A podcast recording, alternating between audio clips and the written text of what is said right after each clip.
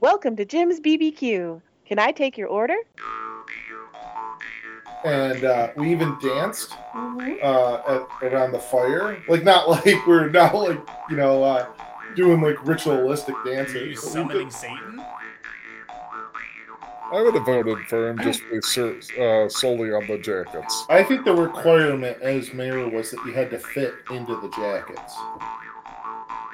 I'm just going to take my sparrow tits somewhere else. I, like, she was like, oh, I'm thirsty. I'm thirsty for gasoline. Come on down. There's people peeing all over the place. Come on down. There's people pissing into the surf. Mmm, Les. Mmm. And I'm like, mmm.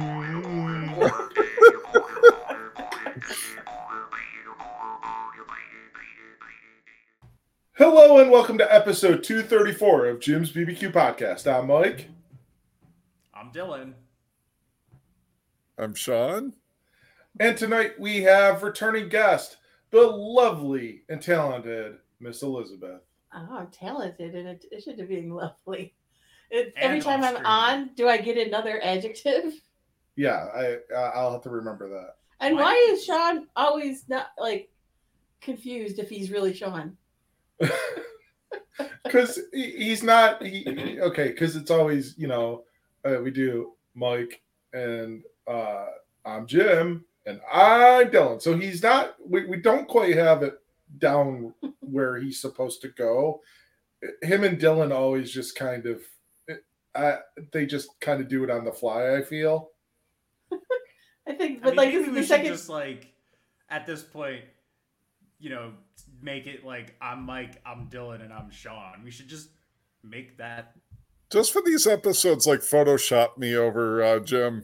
Oh, by the way, uh, my face like cheap, really cheaply photoshopped. Like not even like any editing or just like a, a square like cut. Uh, like, you, so don't even use like the magic wand grab tool, and if no. you grab some of the background, it's okay. Just literally do like a, just a square of your face, just drop yes. it over him. Yeah, like your passport headshot over Jim's head and shoulders. Yeah, like the cartoon ver- the cartoon version of Jim with like an actual picture of you over over it. Well, yeah, I like that. The problem here, the problem here is that I would is uh, I. I could do that in Photoshop. It would require me to get the vector image uh, that Jim made, and uh, that would probably take forever. So by the time we did it, it would probably not be funny anymore or relevant. Probably not. And by the way, Jim will be back soon. Don't you worry. Yeah. Look, again, I've said I'm I'm the Joan Rivers to uh, his Johnny Carson. Mm, there you go.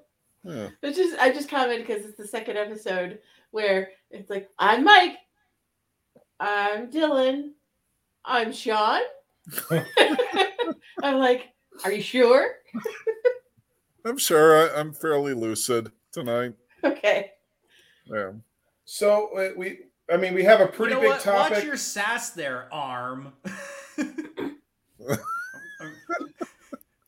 I'm just going to refer to Liz as arm for the rest of the episode. We, Can you change your name to Mike and Arm? Mike and Arm. Well, I'm like anytime, anytime that Liz speaks, I can't see her except for her arm. I, anytime I think that Liz speaks, she's gonna like her hand's gonna come on screen and just do this. Do like a little puppet. Yeah. Should I get a sock? Yeah, get a sock. Draw yeah. like two dots on it for eyes, and then you could be explaining it, but be really you could like. Well, the the thing about it is just like, you know, the uh, the writing was just so not good, and I don't know. I just thought the acting was generally bad and all this. Except it's like Kermit when he's upset. What are you doing, Mike? How long is it taking you to change uh, Mike and Liz to Mike and Arm? I, I had to find where it was. Oh. I wasn't Can you sure do where that mid-episode? There we go. Oh. Well, you know, I mean, you Liz. Background music on? Sorry. What? guys know there's background music? No. Yeah. Look Here. at this. Maybe a setting? Can you hear that? Yeah. Oh. Oh, what shit. I might start using these. Let's see what their version of rock is.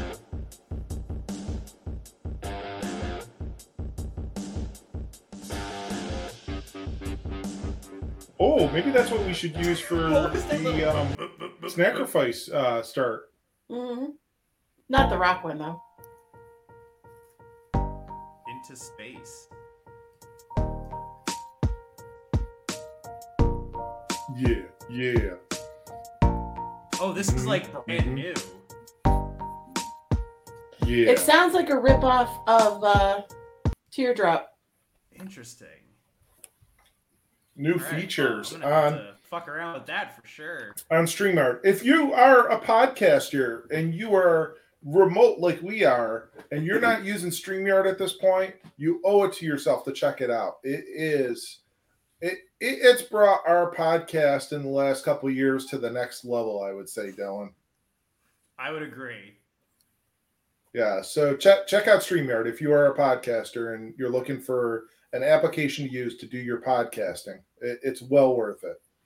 And if you want to check out all of our stuff, well, you you know where to go and you know all that stuff. Just, yeah, the Facebook and website and all that stuff. You know the drill. Um, Socialize all their media. Yes. Jesus. Well, this is gonna be I, I love that arm now has like a chin rod or like a, an armrest, so to say.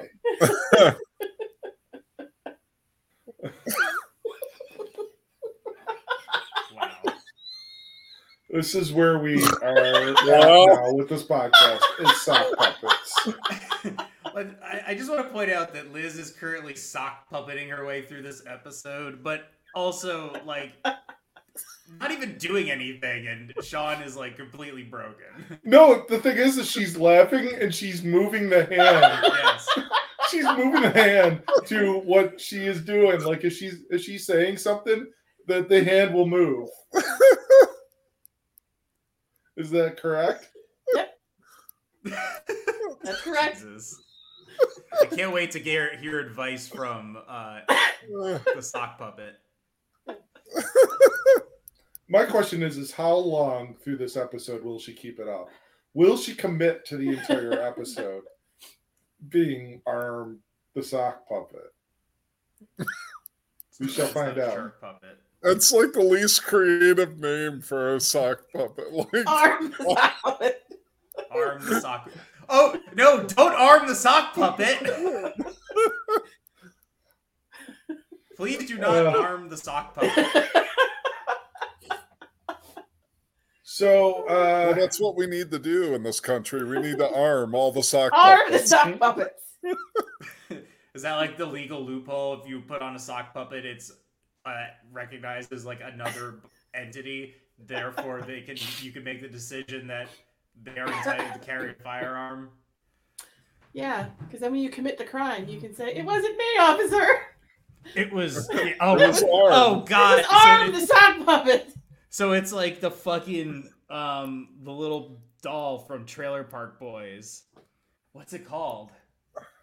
I don't know. Whatever. So many crimes are gotten away with because people are now wearing sock puppets like to commit crimes. Oh, and it wasn't me. It was the sock. Socks get a bad rap. Conky. Conky. uh, all right. Well, anyway, none of this has to do with anything. So, yeah. So, I mean, we, we did have, um, I mean, we do have a major topic that Liz is uh, on the podcast for. Um, and if you listen to the last episode, you know where this is headed. Uh, but uh, before we get there, we did have a couple of stories um, that occurred uh, on some recent trips that we uh, took. And um, Dylan, I, I know you you took a trip down the shore recently. I did. Uh, so since mine the, is nautically related, I'll let you go first. Down, down the shore, you did some, uh, I bet you did some gymming and some tanning and some laundering. Yes. Because that's the only Jersey Shore reference I have. Uh, but um, let's actually... I, I, I pumped my fist a lot. Yeah. Uh, I I don't know why, but I, I suppose that's what you do on the shore. You pump your fist. Yes. Um, Liz um, went camping for the first time uh, with me a couple weekends back. Yep. And uh, we had quite the experience. She she went for one night. Let, let's make it clear. Uh, so we uh, left... We left here on Wednesday, and she came home Thursday. And that was always the plan, regardless of what occurred. Yeah, I only committed to one night. Okay, I'll stop. My hand's getting warm anyway. Are you, oh, Ar- is that one of Mike's socks? Yeah, that was one of my socks. Ooh, it might be a little smelly. No, it was clean. It was out right out of the laundry basket. basket. Ooh. Could be some toe jam in there. It was out of the laundry basket. You know, we, we got to camp, and she's incredibly helpful setting everything up, setting up the tent and our easy up awning and getting everything situated and getting things organized and getting all the firewood near the fire pit. And it was great. And, you know, we got everything ready and raring to go. We start the start the fire. We um, we we roast some hot dogs, listen to some tunes. Roasted some marshmallows. It was all, we were having a great time. Were we not? We were. I really enjoyed, um, I really enjoyed, like, I'm not going to say I enjoyed setting up camp, but I did, you know, enjoy the process and seeing, you know, what you do. And, yeah, you know, the, it was very relaxing to be, you know, in nature and not have to think about anything and just have, like, and I, you know, obviously I love, Um, marshmallows over the yeah. fire. They're delicious. It was kind of amusing though, like it, it, and even that first night and first day into night it, that we were literally in the loop like of like fifty some odd sites, the only tent there. Like everybody else were in these like big honking like R Vs or fifth wheels or you know, that those big, luxurious looking R Vs. Hell, there was one behind our site, like way off, of, what, maybe about sixty, seventy yards away. That R V, they had a satellite dish outside the R V so they could pick up their T V that they wanted to watch. So they had like their direct T V like out there. And it's just like, what are you doing? Why, why do you even bother le- like leaving home? You're just going to sit there and watch television probably throughout the night. Yeah, it was very, I mean, again, I, I'm not having any experience with it. I was like, are you usually the only tent? Not normally. And that was kind of odd. The, uh, we, we went to this um, state park called Sampson State Park, and it was it was kind of neat. I found out a lot more about it, like, in the days after. Like, it was on a, a former Navy base where they trained uh, Navy uh, soldiers for World War Two. It was really neat. Like there's um there's a museum uh in the park about the uh the training and everything. It was it was really fascinating, Dylan. For, for a second, I thought you were going to say it was on an ancient Indian burial ground. Probably that too. Probably. I don't doubt it. There's probably a lot of ancient Indian burial grounds around here, you know. Mm-hmm. So. I mean, we, we had a beautiful evening, I would say. I, I mean, we were playing some tunes, and you know, I even let you uh, after a while. You know, I was playing I was playing some jam bands and stuff like that. And we switched off, and you played some stuff off of uh, Spotify playlist, mm-hmm. and uh, we even danced mm-hmm. uh, at around the fire. Like not like we're not like you know uh, doing like ritualistic dances. Were you summoning we did... Satan? Yes. No. Did he, like, have a blood sacrifice? Uh... maybe we maybe we should have, given what occurred. Uh, yeah, later I think on uh, I think that's what we well, forgot to do, is sacrifice yeah, something. We actually did we, we had a nice little slow dance. Yes. It was, it was sweet. And, it was very romantic. Yeah. They slow danced to MacArthur Park. Yeah. I can't remember what song. Did... Um, It was uh, Let It Be Me. It was Adidas guy, by Korn. No, it was uh, Guy Montagna. Oh, Ray LaMontagne. Ray LaMontagne. Yeah. Um, Let It Be Me. What? It's Let It Be Me or something like that. Oh, okay. Yeah, it was Ray LaMontagne. Like one of his songs. Um, and then, so, I mean, we were up till, what, like almost midnight? About eleven, eleven thirty. And we we we get everything, we let the fire die down, and we we we get ready to go into the tent to go to sleep. And um, bo- we, we had both my camping cots with me. So she was on the one cot, I was on the other. And, I mean, we're in there, what, like ten minutes? And we just start to suddenly hear on the top of the tent the patter of raindrops, mm. which we knew it was supposed to rain. We knew that. And, you know, I mean, the, the, the tent, it's got like a rain fly to it that you, you cover the, it basically covers the screened portion of the tent, and it drains the water away from the tent.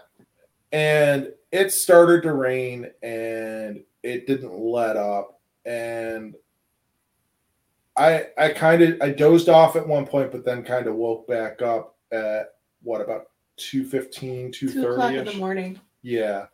And it was just a heavy downpour. It sounded like bacon frying in a pan. Yeah. And I mean, it was just continuous. It was like a couple of hours, like from midnight on till two thirty. And it was just downpour.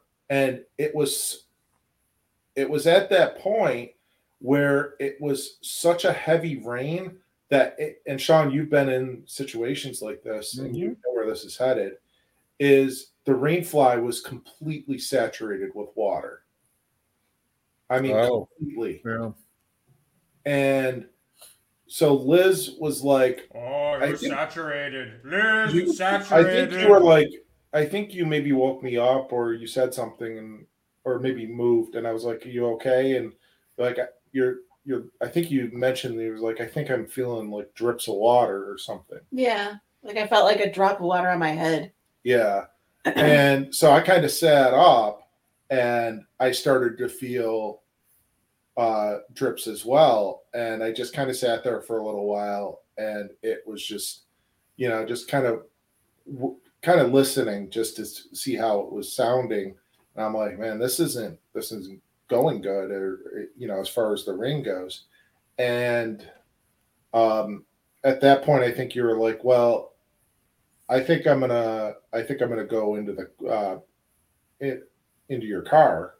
Right. And we basically, I went with you, but thankfully I was smart enough. I grabbed my cot and my sleeping bag. And I think we grabbed your pillows and bedding. Mm-hmm. And I threw the cot and my sleeping bag into the back of my van. And then we threw like the blankets and everything and pillows that you had into the back of your car. Yep. And we basically tried to sleep in the car from three a.m. about three a.m. till what, about five, five thirty? Yeah. Well, it's and, like you emptied the you emptied the tent. You got both camping cots. No, you're the, the camping cot you were on was still in the Oh, okay. So yeah. You took the one that you were sleeping on and the mattress and all that stuff and yep. all the Oh yeah, I bought out. like a um because it was just like a canvas cot, so like I have like a uh, a mattress pad for it, right? And I threw that in the back of the van as well. So aside from that, like the cot itself was not the most comfortable thing I've ever tried to sleep on. I did doze off because number one, I was tired. Number two, we had been having some adult beverages, so that always mm-hmm. helps me sleep.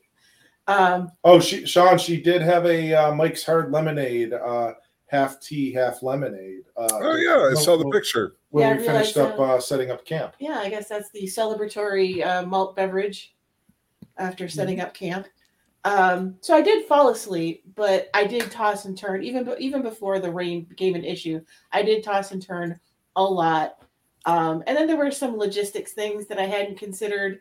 Like, now, I'm not ancient, but when I when I changed my clothes from like regular clothes to pajamas or something, I do like t- like lean on something when I take my pants off so I don't fall over. And there's nothing in a tent to lean on. Yeah. So I just left in my jeans. He can't stand up in the tent. So yeah, he, he's basically crawling around. I could stand. Just, just lay against his mass. But so I was like, you know what? I, I started to try to change into pajamas, but hindsight, I'm glad I didn't, because the the um, run from the tent in the downpour to my car, fleece would have been soaked, and jeans offered a little bit more protection. Oh, let's just take the fleece off. Just take the fleece off.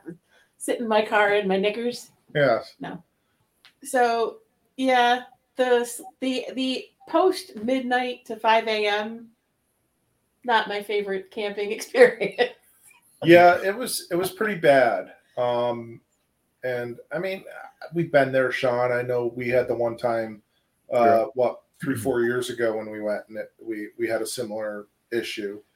Uh, but this it just it just heavily downpoured for several hours. I mean, there was. I mean, you remember um, when I woke up? Well, I. I kind of was up the whole night, but I woke woke up at about what six six thirty, and I went out and I um I dumped the water off the Easy Up. Yeah, like how much there was pooled on the Easy Up and pulled the thing down. It was like a giant water balloon. Yeah, I mean it was.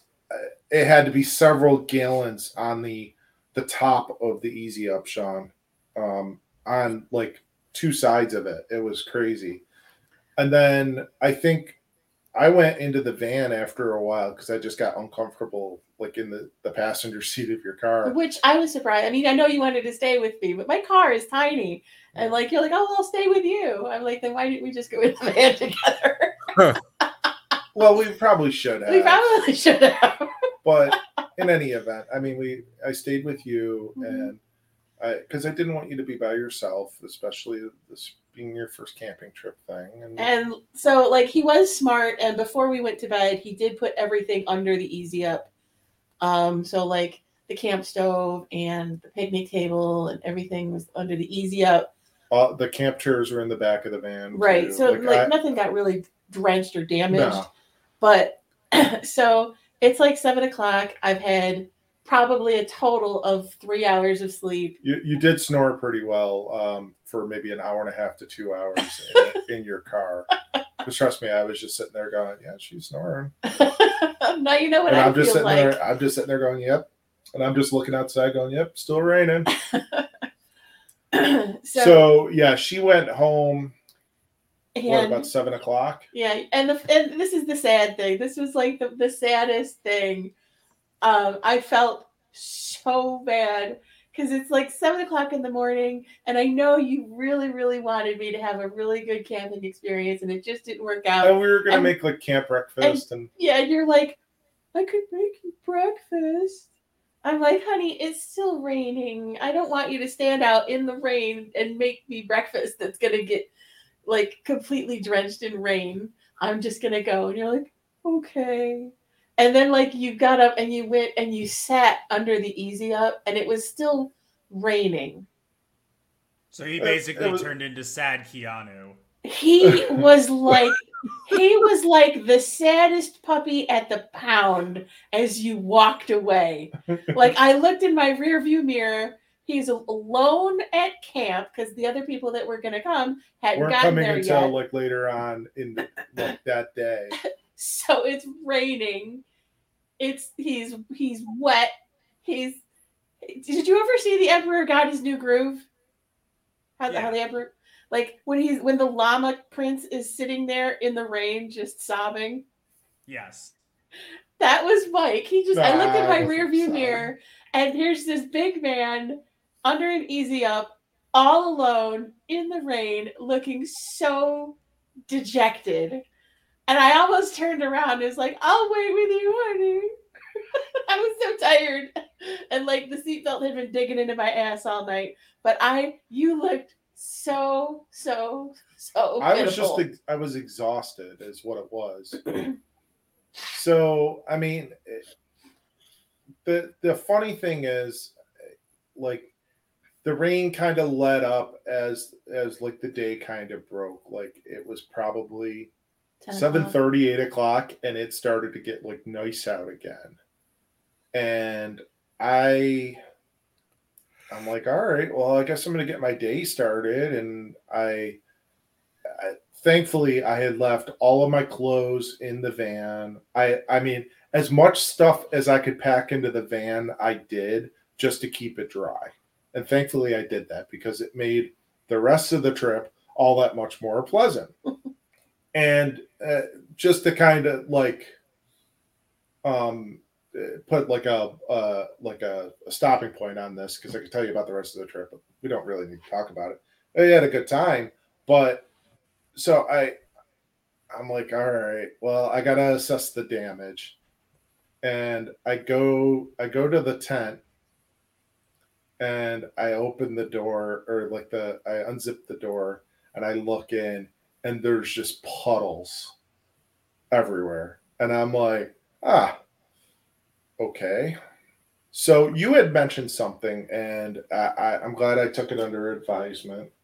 So uh, I got washed up. I went, and I, I took a shower, got washed up, and I drove up to the nearest town, which was only twenty, twenty-five minutes away. Not too bad. And oh my God, driving there, I was just so, I was so tired. And I wasn't sure what time Lee and Rob were going to get there. So like, I kind of forced myself to stay awake. Like I, I could have probably taken a nap at some point, and I didn't. I probably should have taken a nap at some point, and I didn't. But um, I went to Walmart, and as a safeguard, I bought a tent in case what I was going to do didn't really work. And then I bought three beach towels. Like great big beach towels. Which I used to sop up all of the water in the tent. Like all of it. I I had also bought like a six pack of Bounty paper towel that didn't touch the um didn't touch the paper towel at all. Beach towels are pretty good. They're pretty absorbent, I found. So, yeah, because you know, I figured you would use the big beach towels like sponges, and then you could wring them out outside the tent, and then you could just hang them, and they would dry, and then yay, yeah. Beach towels. Yeah. So that that's what I ended up doing, and it, it worked pretty well. It worked so well that, I mean, I bought a tent, and I just have it as a reserve one now. And yeah, so Meanwhile, I mean, the rest was... of the trip went off pretty well. I mean, I was tired the, the like the first night. I mean, I know I did come home, and I think I, I took a nap. Like you crashed. Yeah. But I was home by nine thirty that morning. Yeah, and then you crashed here. I know you did, because I was messaging with you, and then you went you went dark for radio think, silence. four or five hours. And that was the time when I was just like, man, I should have really taken a nap, because uh, Lee and Rob didn't get there until maybe six or so that night. And I was like, I kept going, oh, they're going to get here soon. They're going to get here soon. I'll stay awake. And I was like, nope, I should have napped. They would have woke you up when they got there anyway. Yeah, yeah.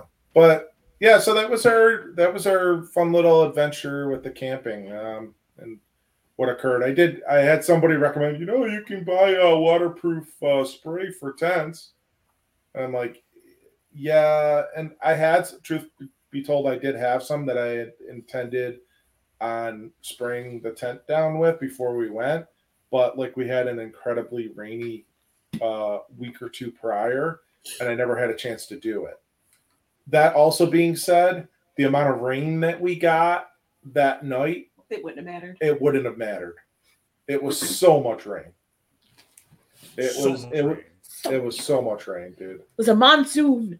It really was. It really was. And the rest of the the rest of the weekend, it was hilarious. There was not like, but a little bit of a sprinkle here and there, but not anything of like that significance. That's the universe telling you that Liz shouldn't camp.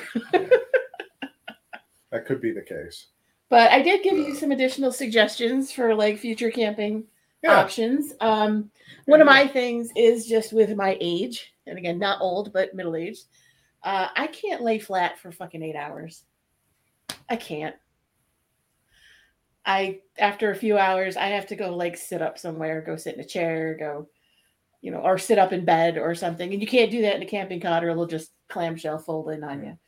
So I was like, if I'm going to go camping with you, I'm going to bring like a zero gravity chair. so that, that I she's like, going to put in the tent. As my like sleeping option. Yeah. The other thought that you had was something that um, you found on Amazon, which was like a, a mattress, like a blow up mattress thing that you could put in the back of a minivan. Yep. Basically turns your minivan into a shaggin' wagon. Oh. oh. And then if I have to like sit up, I can go sit in one of the front seats. Yeah. You know? And so you don't have to set up a tent. You don't have to, you know, worry about rain. You don't have to worry about any, you know, inclement weather. So uh, you could just uh, go to an Airbnb and avoid the rain like I did. Yeah. Or there's a couple of places where you could actually even rent a cabin. True. Well, Sampson even had cabins. They're like pricey. three hundred something a night. Right. So it's like at that point, why bother? Why bother? Yeah. So Dylan, uh, you you you you went and uh, stayed at an Airbnb? Yeah, we. It was like a condominium type place, like a block or two from the beach, which was cool. We were on the northern part, so it's much quieter, away from like the main boardwalk area. We had a really nice time. Obviously, we were both getting over COVID still, but I think by like the second day we were down there, we were feeling better, and um. Yeah, it wound up being fine. We were pretty much not around anybody, so it kind of worked out. Dined outside for the most part. Um, oh, you, yeah, you dined those, al fresco. Yeah, but one of those dining experiences, we went to, we went out and uh, we had Sean a likes really that term. Good, yeah, I just wanted to hear this really, the al is that you went with. Uh, we had a really nice meal and everything, but like the weirdest thing happened was, uh, I paid with cash. Because my folks gave us some cash for our anniversary uh, to go out to, for, for this exact purpose. And I, and I ran to the bathroom and came back and was like, all right, let's leave. I'll just take my change. And Sarah said, well, uh, the waiter said they had to short you a dollar. And I was like, why? Like, apparently they didn't have the change. And I was like, I just sort of had a little mental argument with myself and was like, all right, I can't really get too mad about a dollar, but so let's just fucking leave. So we were, I, I wound up like sending them an email because I'm not a Yelp guy and that's never solved anything. So I just sent an email and said, you know, we had a really pleasant experience, but this was really fucking weird. And we don't really like understand why it happened. And it's like, but also like protesting openly about a dollar is pretty shitty. So, uh, you know, they got back to us and said that it was because of the national coin shortage. So that whenever there is not enough change or if there's whatever, because of their, they don't keep coins in the till anymore. They just round up or down, I guess, if it's over fifty or if it's below, which I was like, okay, well, literally no other place I've gone to so far has done that. And the waiter didn't bother to say anything. So I was like, okay, this is hmm. kind of fucking weird and strange. Um, Man, he just A B C'd. He didn't like your story about the waiter. Well, the thing is, it was Sean. He was the waiter. Uh, okay. Oh. Sean is moonlighting as Al, Al Fresco. Or Al, Al Barino. Oh, he's back as Al Fresco. No, I, I mean, I've heard about like a coin shortage, but I mean, not to the point where they don't have a dollar. Yeah, like a dollar yeah. bill. Seems strange. Also, I was like, you, you could have just like told us, hey, we don't have enough change. Would you mind paying with a card? Like, yeah, that's fine. We can still do that. I don't know. It was weird, but that's the thing is like, you can't really get too upset about a dollar. It's a fucking dollar. You know, you really look like a douchebag if you're saying that, you know? Um, so.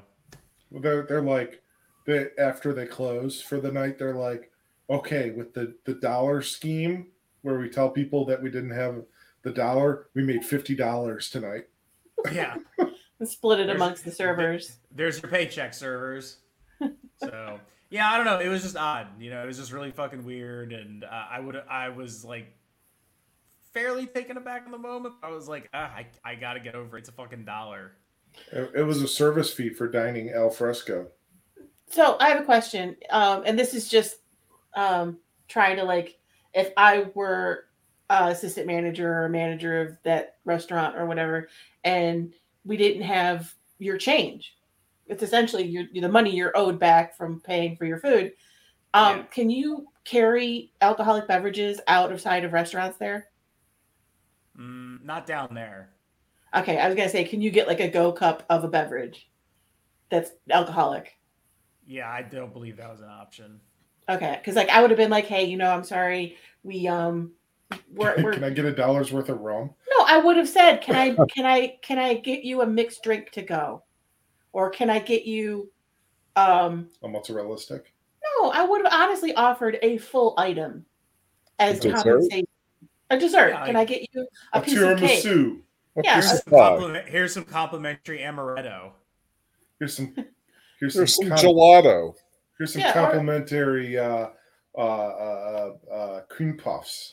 No, honestly, I would have said, you know, I, I, I, I don't have the dollar, but I can give you this piece of cake for to go.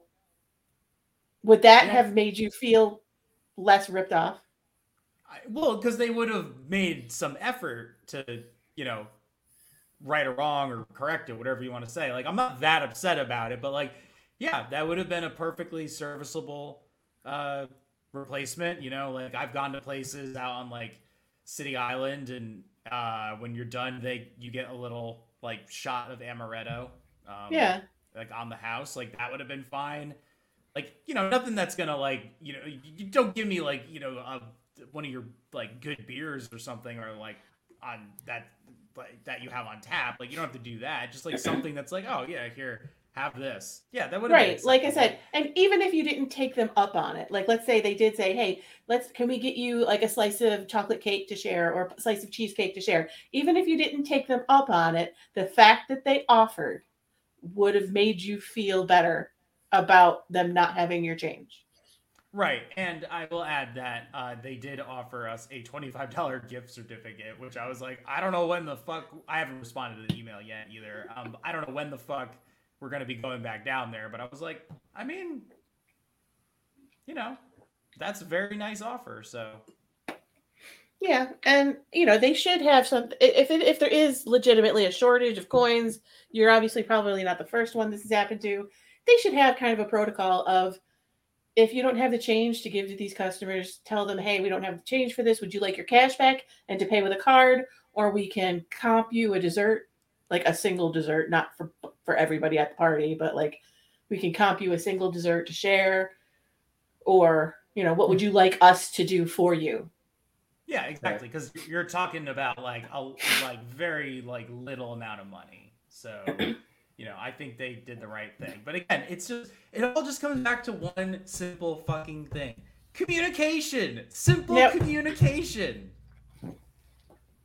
Yeah. In the moment, honestly, I would have just rather paid my credit card. That that's what that's what I would have ultimately liked to have done, like done, just to avoid the thing. But yeah, it was just how hard. Poorly. How hard would it be for a server when you when you go to hand them cash for them to say, um, "Hey, if that's not exact change, I just want to let you know we don't have any small denominations to give you change back. Right. Is that okay? Do you still want to pay this way?" And then you would have yeah. said, "Oh no, wait." I'll pay with a card then. Yeah. No skin off that server's teeth. Right. I think it was just like one of those executive decisions that gets made in a service industry job that shouldn't have been made because the person thought it was the the, the best move in the moment. And I was not there to like blow the guy's spot up. You know, I, I'm like glad that it wasn't like, you know, he pocketed the dollar or some shit like that. Yeah, the one place that I've seen that actually has a sign up that actually mentions uh, um, that they may have trouble making change for for uh, cash or what have you is Aldi, the grocery store. Really? They yeah, they have signs right at the front entrance about uh, the coin shortage and uh, money shortage. Well, when I went down to of course, Baltimore, I went to the aquarium and I tried to pay for my ticket entry with a one hundred dollars bill because I wanted to break it up. And the cashier just said, oh, I don't have a lot of, you know, it's pretty early in the day. I don't have a lot of change. Do you have anything smaller? And, like, I did. So I was like, oh, yeah, sure. It's no problem. I just figured I'd just try. But no, you know, it was no problem for me. Yeah. The um, it's funny, though, like the compensation thing and how we were joking about what they could give you and everything. It kind of reminded me of uh, when I had that thing with the um, the record show that I went to, where the the guy that was running the record show wanted to compensate, you know, for for the disc that was missing out of that set that I bought, and like he was offering to, you know, pay for it and all this stuff, and I'm like, it really wasn't on him, you know, so it was on one of his yeah. sellers, right? Yeah, kind kind of reminded me in that way, like a similar kind of concept, I think. But yeah, the communication thing is key, man. Just tell people up front. Yeah, man. You know, communication is the universal language, Sean. Oh, God. I thought that was I was math. waiting for that. Just doing it for you, man. Is he Damien? Yeah. It's all for you, Damien. No, he's Al Fresco. Al, Al Fresco. Al Fresco. Yeah. Uh, that's, that's a weird uh, instance, Dylan.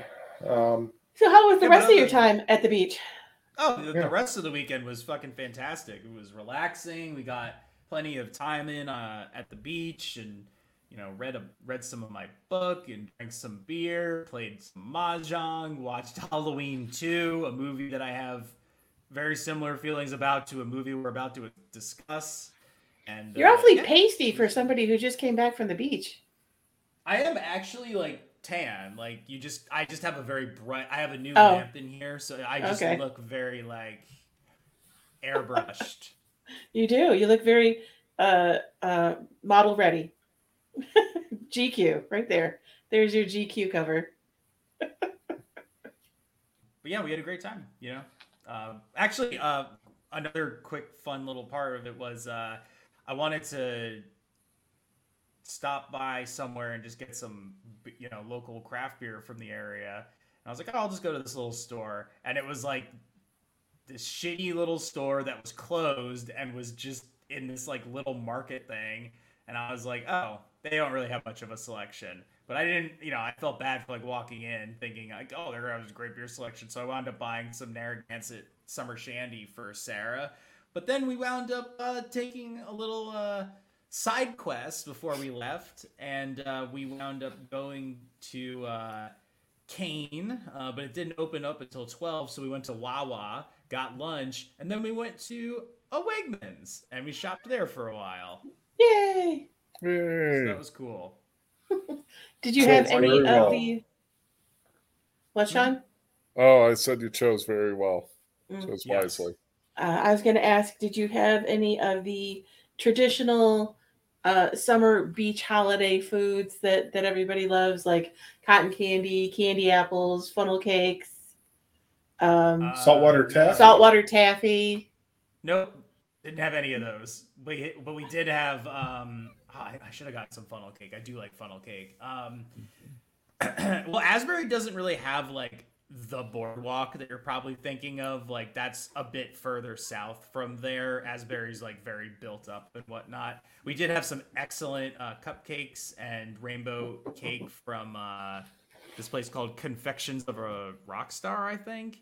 And it's all it's all music based, all names. So I had one cupcake that was like chocolate peanut butter with a Uh, Reese's cup on the top called Sugar Rush, like Rush the band, mm-hmm. and the other one was called Ras- Greetings from Raspberry Park. Uh, yeah. You know, nod to the boss there for Sean. Mm-hmm. Something that he couldn't actually have, yes, I'm presuming, unfortunately. But uh, yeah, that was those were fucking dynamite. We had some ice cream that melted, and two ice creams became a new ice cream for us. Yeah, it was a great time. Didn't see any sharks. Yeah, it was a wonderful time. Yeah, I'm like, uh, yeah, exactly. Having a wonderful time. The beaches are open. Everybody's having a wonderful time. Come on down. All right, Bring let's let's, uh, let's address the the shark in the room. The megalodon in the room. All right, so um, I mean, the main event. The reason why we have Liz back on this episode is uh, to continue her journey through the series of movies, the um, uh, what what would you call it? The like the, the Jaws, the aquatic epic Jaws, the quadrilogy, quadrilogy, the quadrilogy, the quadrilogy of Jaws. So we're up to Jaws two, and uh, this movie stars uh, uh, Roy Scheider, who recaps his role, and uh, yeah, and he returns as uh, Sheriff Brody, and uh, his lovely wife uh, Ellen Brody returns, uh, Lorraine Gary. Gary, and uh, who I always thought it was. Uh, I, I think we I said this maybe on the previous episode. I always thought it was L- Lorraine Gray. For the longest time, yeah, Dorian Gray. Yeah, it must have been one of the, like those uh, Mandela effects. And uh, yeah, there's a there, there, the the the mayor returns. Somehow he got another term as the mayor. uh, yeah. Nobody else wanted the job. That's how he got that's, another term. That's not the glaring uh, issue I had that is that I mentioned the other day in our chat. But God, that is just it is so fucking insane that he is still the mayor. He's like um he's almost like uh Mayor Quimby from The Simpsons in a way. Yeah, a little bit. He's got a little Diamond Joe in him. People must people must have really liked his jackets. He was snazzy. He was snazzy, would, snazzy dresser. I would have voted for him just based uh, solely on the jackets. I think the requirement as mayor was that you had to fit into the jackets. I think uh, I think they were it, passed down through, from one mayor to the next. Right. That's yeah. Exactly. It, it's one of those things by a lineage where, of coats. um, I saw a meme the other day that indicated it was like I wanted to apologize to all of the uh, horror movie directors of the nineteen eighties uh, when I was incredulous that people would be so stupid as to uh, go down in the basement. Uh, go out in public during a plague, uh, you know, basically make an offering of themselves in this horrific situation because I always thought people couldn't be that dumb. And then twenty twenty happened and society said, hold my beer. Yeah. Uh, well, Trump happened and society said, hold my beer. And, uh, and then twenty twenty happened. So uh, Jaws two is another example of it's a caricature. It's meant to be a caricature of uh, society. And once again, nope, still doing it. Can, so can I say one thing, though, a, a positive about this movie, um, or, or actually more so uh, something that I noticed. The artwork for this movie, like the the the the thing I think that's encapsulated on the um, the movie poster, if I'm not mistaken, is the water skier. Yeah. With the shark behind it. The artwork is amazing looking. Yeah, it's cool as hell. The scene itself, we'll get to the scene, doesn't really match that artwork. But the artwork, the, the movie poster artwork, which uh, the Blu-ray that I think all three of us got, yep. um, the, it, it's like the menu screen. And it looks yeah. great. It looks amazing. But that, that was just something that kind of occurred to me when we when we were uh, getting ready to watch the movie the other day. Because that artwork looks pretty awesome. All right, Dylan. Well, you, you're you're usually the uh, master of ceremonies for uh, the this sort of thing. When we're not discussing an amazing movie like the first Jaws movie, but we are perhaps... Um, getting into some finer details of a movie like this. Yeah, so just some background. Obviously, Jaws two, like, the first movie was super successful. They wanted to do it. Spielberg didn't want to do it uh, because he had the audacity to say that he had done the definitive shark movie. But, like, also, if you made Jaws, I would also be like, yeah, I made the definitive shark movie. Um, an original idea involved... Uh, the sinking of the U S S Indianapolis, which is the story that Quint tells in the first one. And um, I think there was like Oh, there was another one that Spielberg claims that the original plot was to involve the sons of Quint and Brody hunting a new shark. I mean, I don't know. The I think the Indianapolis one sounds cooler, but also kind of... Oh, I'm, I'm sorry. Are you taking the mail in? No. Hey, uh, Jim, what are you doing over there? Yeah. Oh, it's the cat. No. He has found a paper bag. Excellent. What a what a, a top quality podcast this is. uh, anyway, How the fuck yeah, did so, that happen? What is it? Uh, yeah, it, it, it literally on my phone. It searched brown paper bag. Was it a That's song? Weird. I have no idea what the hell that was. The cat has found a brown paper bag. Why don't you go uh, grab the paper bags away from the cat? He looks we'll quite befuddled by them. Yeah, we need a we need a cat wrangling break. Maybe if I call out to Duffy from here, it'll, he'll... Uh... Uncle Sean? Yeah. God, Mike just like picked up the whole cat and threw it away. When I stood up, um, did they get like a nice view of my crotch? No, I don't think so. It's like, now we've just got a brown paper uh, Duffy. um. Anyway, uh, now that we're done dealing with the cat, uh, the original... so definitive movie on sharks, and then he said he did what? He didn't. He Spielberg just didn't want to do it. Like he was like, I'll do it, maybe, I don't know. He did it. And he was like, eh, I don't want to do it. Um, they eventually gave it to a guy named John D. Hancock. However, I guess he like, I don't know. It sounds like the original version was a bit more dark and subtle, and they wanted it to be more light, lighthearted and action oriented. And there were some like issues, um, with the, you know, the actual filming and the pre-production, blah, blah, blah. Eventually he got fired and was replaced with Jeannot Szwarc. Jeannot Szwarc. Who has also directed Supergirl and Santa Claus, the movie.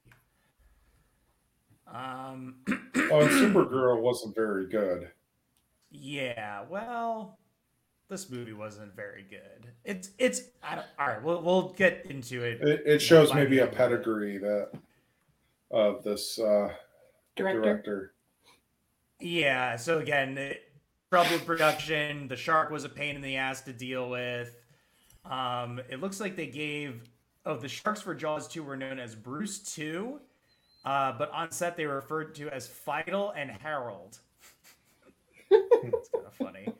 Uh, they wanted to show the shark more because uh, they had kind of gone with the hidden route and whatnot in the first one. I don't actually think you see the shark that much in the movie compared to the... I don't know. It seemed like there wasn't that much shark in this movie, if you ask me. They definitely did more fin. There was more fin. Yeah, definitely that. Um, amongst the issues that plagued them, Roy Scheider said they were always contending with tides, surf, winds, jellyfish, other sharks, water spouts, and hurricane warnings.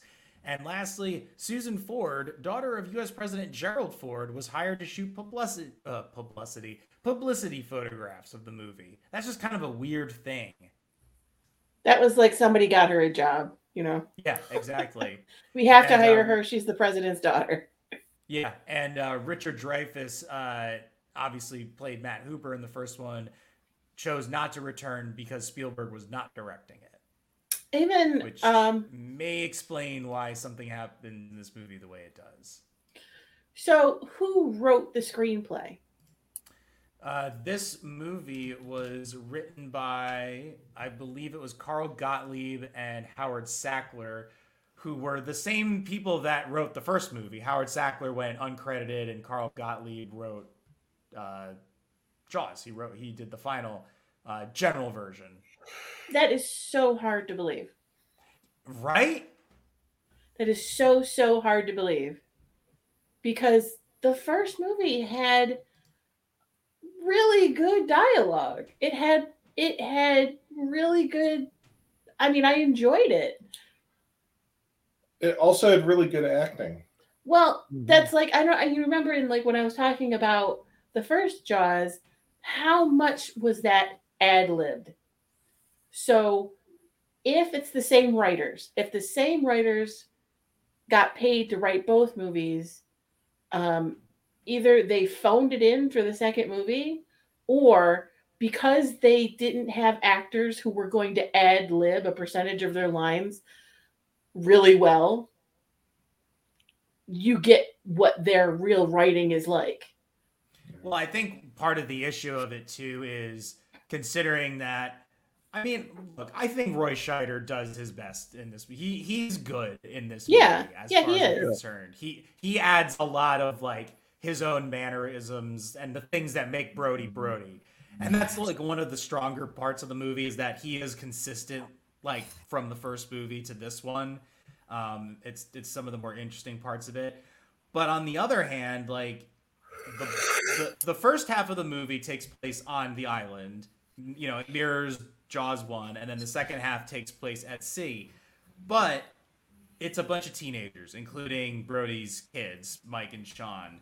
So this movie hey. is hey. kind of... Oh, hey, how about that? So this movie is kind of almost like a precursor to... Well, it's weird that it comes out the same year as Halloween, because this movie kind of turns into like proto slasher film in the second half, with all the uh, with all the teens being like picked off one by one by the shark. Mm-hmm. Mm-hmm. But I would imagine a lot of that, whatever dialogue is said in that scene, um, so much of that has to just be like, you know, A R, like, you know, it's done in post, like they re-record the dialogue and drop it in, because you probably couldn't hear shit out there. Right, over so, wind and water. Yeah. yeah, so you're kind of like at a loss for, you know, good convincing dialogue there.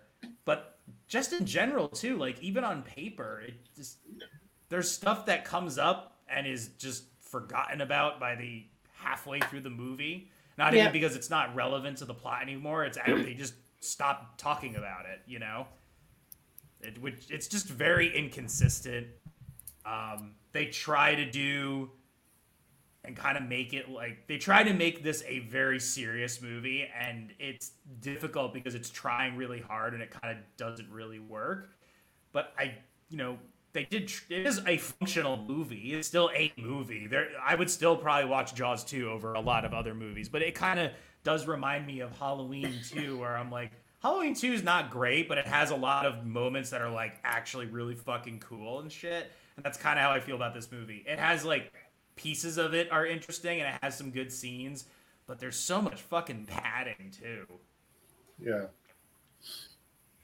Yeah, I'm like, they, you know, well, it, it was just so, I think right from the beginning, I was like looking at you, like making comments, going, oh, no, wait, I got to hold it for the, the podcast, you know, because I'm like, so obviously the chief has got P T S D from the shark.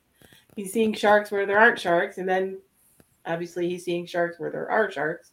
So, I mean, Dylan, why do you have like a yeah, little we'll just get like into the synopsis? Okay. Yeah. That'll help the conversation it, so. flow, I feel. Yeah. So the film opens with two divers exploring the wreck of the Orca. Um, again, like this is kind of a cool beginning, and they're posing for pictures with it. And of course, they get attacked. Uh, one guy looks like he's just spinning around in a circle. It looks kind of silly. Uh, the camera falls to the bottom of the ocean and it's snapping away. So this is like basically a smoking gun. Um, we're reunited with Chief Brody, and he's, you know, consistently antsy to get off the little ferry to get across the bay. He shows up late to a fundraiser that his wife Ellen is running. Again, and it's like a opening. Somehow the mayor. It's like an opening for a new hotel on Amity Island. Yeah. Like a new Holiday Inn, and she's working for, I think, like the developer of the hotel. Yeah, and again, like this this plot point does not really amount to much. Right, right. Which at first you're like, oh man, this guy's like a real fucking like sleazeball, and he's like clearly like hitting on her, and just like y- you go, okay, is this going to be something where she's having like an extramarital affair with this guy or something, you know, behind behind uh, Chief Brody's back. Or he's getting too frisky and she's got to fight him off. Yeah, yeah. It, it gets a little um, awkward, I would say. Yeah, it, well, I think that was the intent. Yeah, and this movie does this with a lot of these things where it starts off with kind of an interesting idea or an interesting plot point, but then it just moves on to the shark or something else, and then most of them don't get revisited. So, like, this hotel complex, we never see it again. Um, but, yeah, the Brodies are schmoozing with the local real estate shitbag, and they meet the mayor's son, also named Larry. Um... And then we see an older version, you know, older Michael is talking with his buddy, who I described as looking kind of bovine looking, and uh, a girl. I I don't know who any of the teenagers' names oh, are. Generally. Oh, but the, the the guy with the curly hair kind of reminded me, like, he looked like a cross between uh, Ralph Malph from Happy Days and um, Danny Masterson from uh, That seventies oh, yeah. Show. I can see. I'm going to say Seth Rogen. Huh? I'm going to say Seth Rogen. Like oh, a little Seth Rogen, too. Seth yeah, Rogen. yeah. Yeah. So that that's like a that's his main buddy. Yeah, I don't know who any of the teenagers' names are generally, except for, like, I didn't even know who Mike was at a certain point. They all just kind of, like, look the same. And I just oh, with like the feathered anything. hair, and yeah, they all have that same yeah, there's feathered hair. Yeah. Well, he, so there's Michael, and then, like I said, you know, Seth Rogen, uh, Danny Masterson, the the walking, talking pig looking guy. He um, he looks he looks unique. The two nerds. Yeah, he looks unique. There's a girl. All the women kind of were interchangeable. They don't have too much to them. There's like young Nick Cave and Elvis. Uh, who like a lot of girls like screaming, huh? like just like. The... Oh, that's the cousin that comes into play later. Yeah, yeah, she's the screamer of the group. Well, there's three girls that I can identify. There's the one that's like Miss Amity Island or whatever. She's had the, the long blonde hair. She's the one that was always making out with the the guy. Um, there was the girl with the frizzy hair who was an Islander, and then her cousin with the feathered hair. Yeah. That showed up. Any of their names, I don't freaking know, but yeah, those are the only three matter. girls I can identify. And then Michael's, you have the two like, nerds. Supposed to go on like a, yeah, he's supposed to go on like a blind date or something. But yeah, this is like very much like it starts to turn into like a teen-focused B plot, mm-hmm. and um, you know, again, same year that Halloween came out, and Halloween does the teen horror, teen slasher a lot better than this. It is pretty cool that like. Jaws and Halloween come out very close to each other, and they've just like kind of set the standard, and how Jaws two like Jaws could not even like match up like what Halloween was, so and that just mm-hmm. like kind of took over from there. Um, but none of the teens are particularly interesting, so I kind of have a hard time because I'm like I, I'm fine with Chief Brody, but I have to just keep following these fucking teenagers as they float further and further out into the Atlantic Ocean. And I just like don't really care about them. So, um, but then uh, the shark appears. Uh, I actually kind of like the little reveal. Like you see, like swim to Amity. You just see the outline of it beneath the surface of the water. Uh, so Brody and his deputy head off to investigate something in the channel. There's a bunch of teen B S I don't really care about, uh, and it all culminates in them sailing out into the ocean. And one of them is like reading. I'm like, why are you reading? Because it's funny. Because um, he's a nerd. Only yeah. nerds read, right? There, there were some good lines during this whole thing. Okay. Um, one of the one of the guys says, "Oh, I'm not good enough for her. I'm thin." Oh, one of the nerds. Yeah. So, like, I think the the the one blonde that he ends up sailing with ultimately at the end of the movie. Uh, the Scream Queen. Yeah, uh, no, the Scream Queen was the cousin that came in that Michael was kind of like the, that was his love interest. Um, then one of the girls was described to have tits like a sparrow. Oh yeah, I was just like, damn man, like Jaws two is way more like fucked up than Jaws one. Yeah, yeah. And he's like, oh no, she's got tits like a sparrow. I'm like, dude, she wouldn't look at you anyway. Like, we just got Liz these... and I, we're Liz and I looked at, at each other and went, "It's like a sparrow. I'm just going to take my sparrow tits somewhere else. So Brody is continuing Cap- to have to Captain deal with Jack just... Sparrow tits. Wow. It's like a Wheel of Fortune before and after uh, puzzle. Yeah, there you go. So Chief Brody, you were saying, Dylan. Continues to deal with absolute horse shit as the chief of Amity Police in the case of like this lumpy-nosed guy who's like, there's a girl doing a striptease for my son across the way. You gotta make her stop. And I actually thought this scene was pretty funny. Uh, Scheider and uh, uh, Hendricks, his deputy, they have good chemistry. He's like, hey, why don't you go deal with this dancing, eh? And uh, meanwhile, Mike Brody is flying around in this like weird... parachute thing that's tied to a boat mast, but he's on a uh, rope thing, so you get like pulled in and out of the water, and obviously kind of like this a parasailing kind of thing. Yeah, like it's like stationary parasailing. It was um, actually the sail from one of the sailboats. Mm. Oh, is okay. It was so it was odd. Yeah, it was it attached like, at the top like to the mast. It was attached at the top to the mast, and they were letting the wind take it, and it would pull people up out and down out of the water and dunk them back in and out. Like it looks fun, but it also it looks, looks like a lot of fun. Insanely dangerous. Yeah, insanely dangerous. Uh, there's nothing that would say that you wouldn't drop and hit the boat. Yeah, because you, you were like very close break, to the boat. You could break or, your neck. You Sean, like a little, a little bit of a crossover from uh, uh, W W O. What happened to Brutus the Barber Beefcake when he went parasailing? Oh yeah, yeah, he landed face yeah, first uh, on a boat and. Uh, had to have facial reconstruction sur- uh, surgery. Yeah, so definitely, definitely, definitely a a precursor to modern parasailing, uh, but yeah. significantly more dangerous. It, it was a it was a cool visual. Yeah, yeah, and uh, of course the shark shows up and tries to nab him, misses him, and decides to go after a boat and jet skier instead. So obviously, this is like the best part of the fucking movie. A water All the skier. Good shit is in like the beginning uh, of it. So the shark uh, going after Brody's kid in the first film. Like I, I just like there's a lot of what does doesn't really work in this movie. What is Sean doing? I don't know. What is Sean doing? He's got a fly. He's killing a fly. Trying to. I didn't get it. Is this like? Yeah, the thing about a fly's eyes, they got a million eyes, like a, like a crazy eye. and oh, and, uh, and that little the, proboscis the, the, comes out and they start sucking your blood away.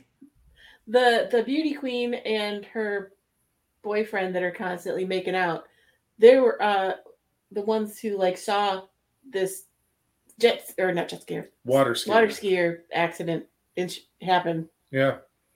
Well, I was just going to say, like, the shark going after Brody's kid in the first film works because it's completely random and kind of justifies why he is like, all right, it's personal now.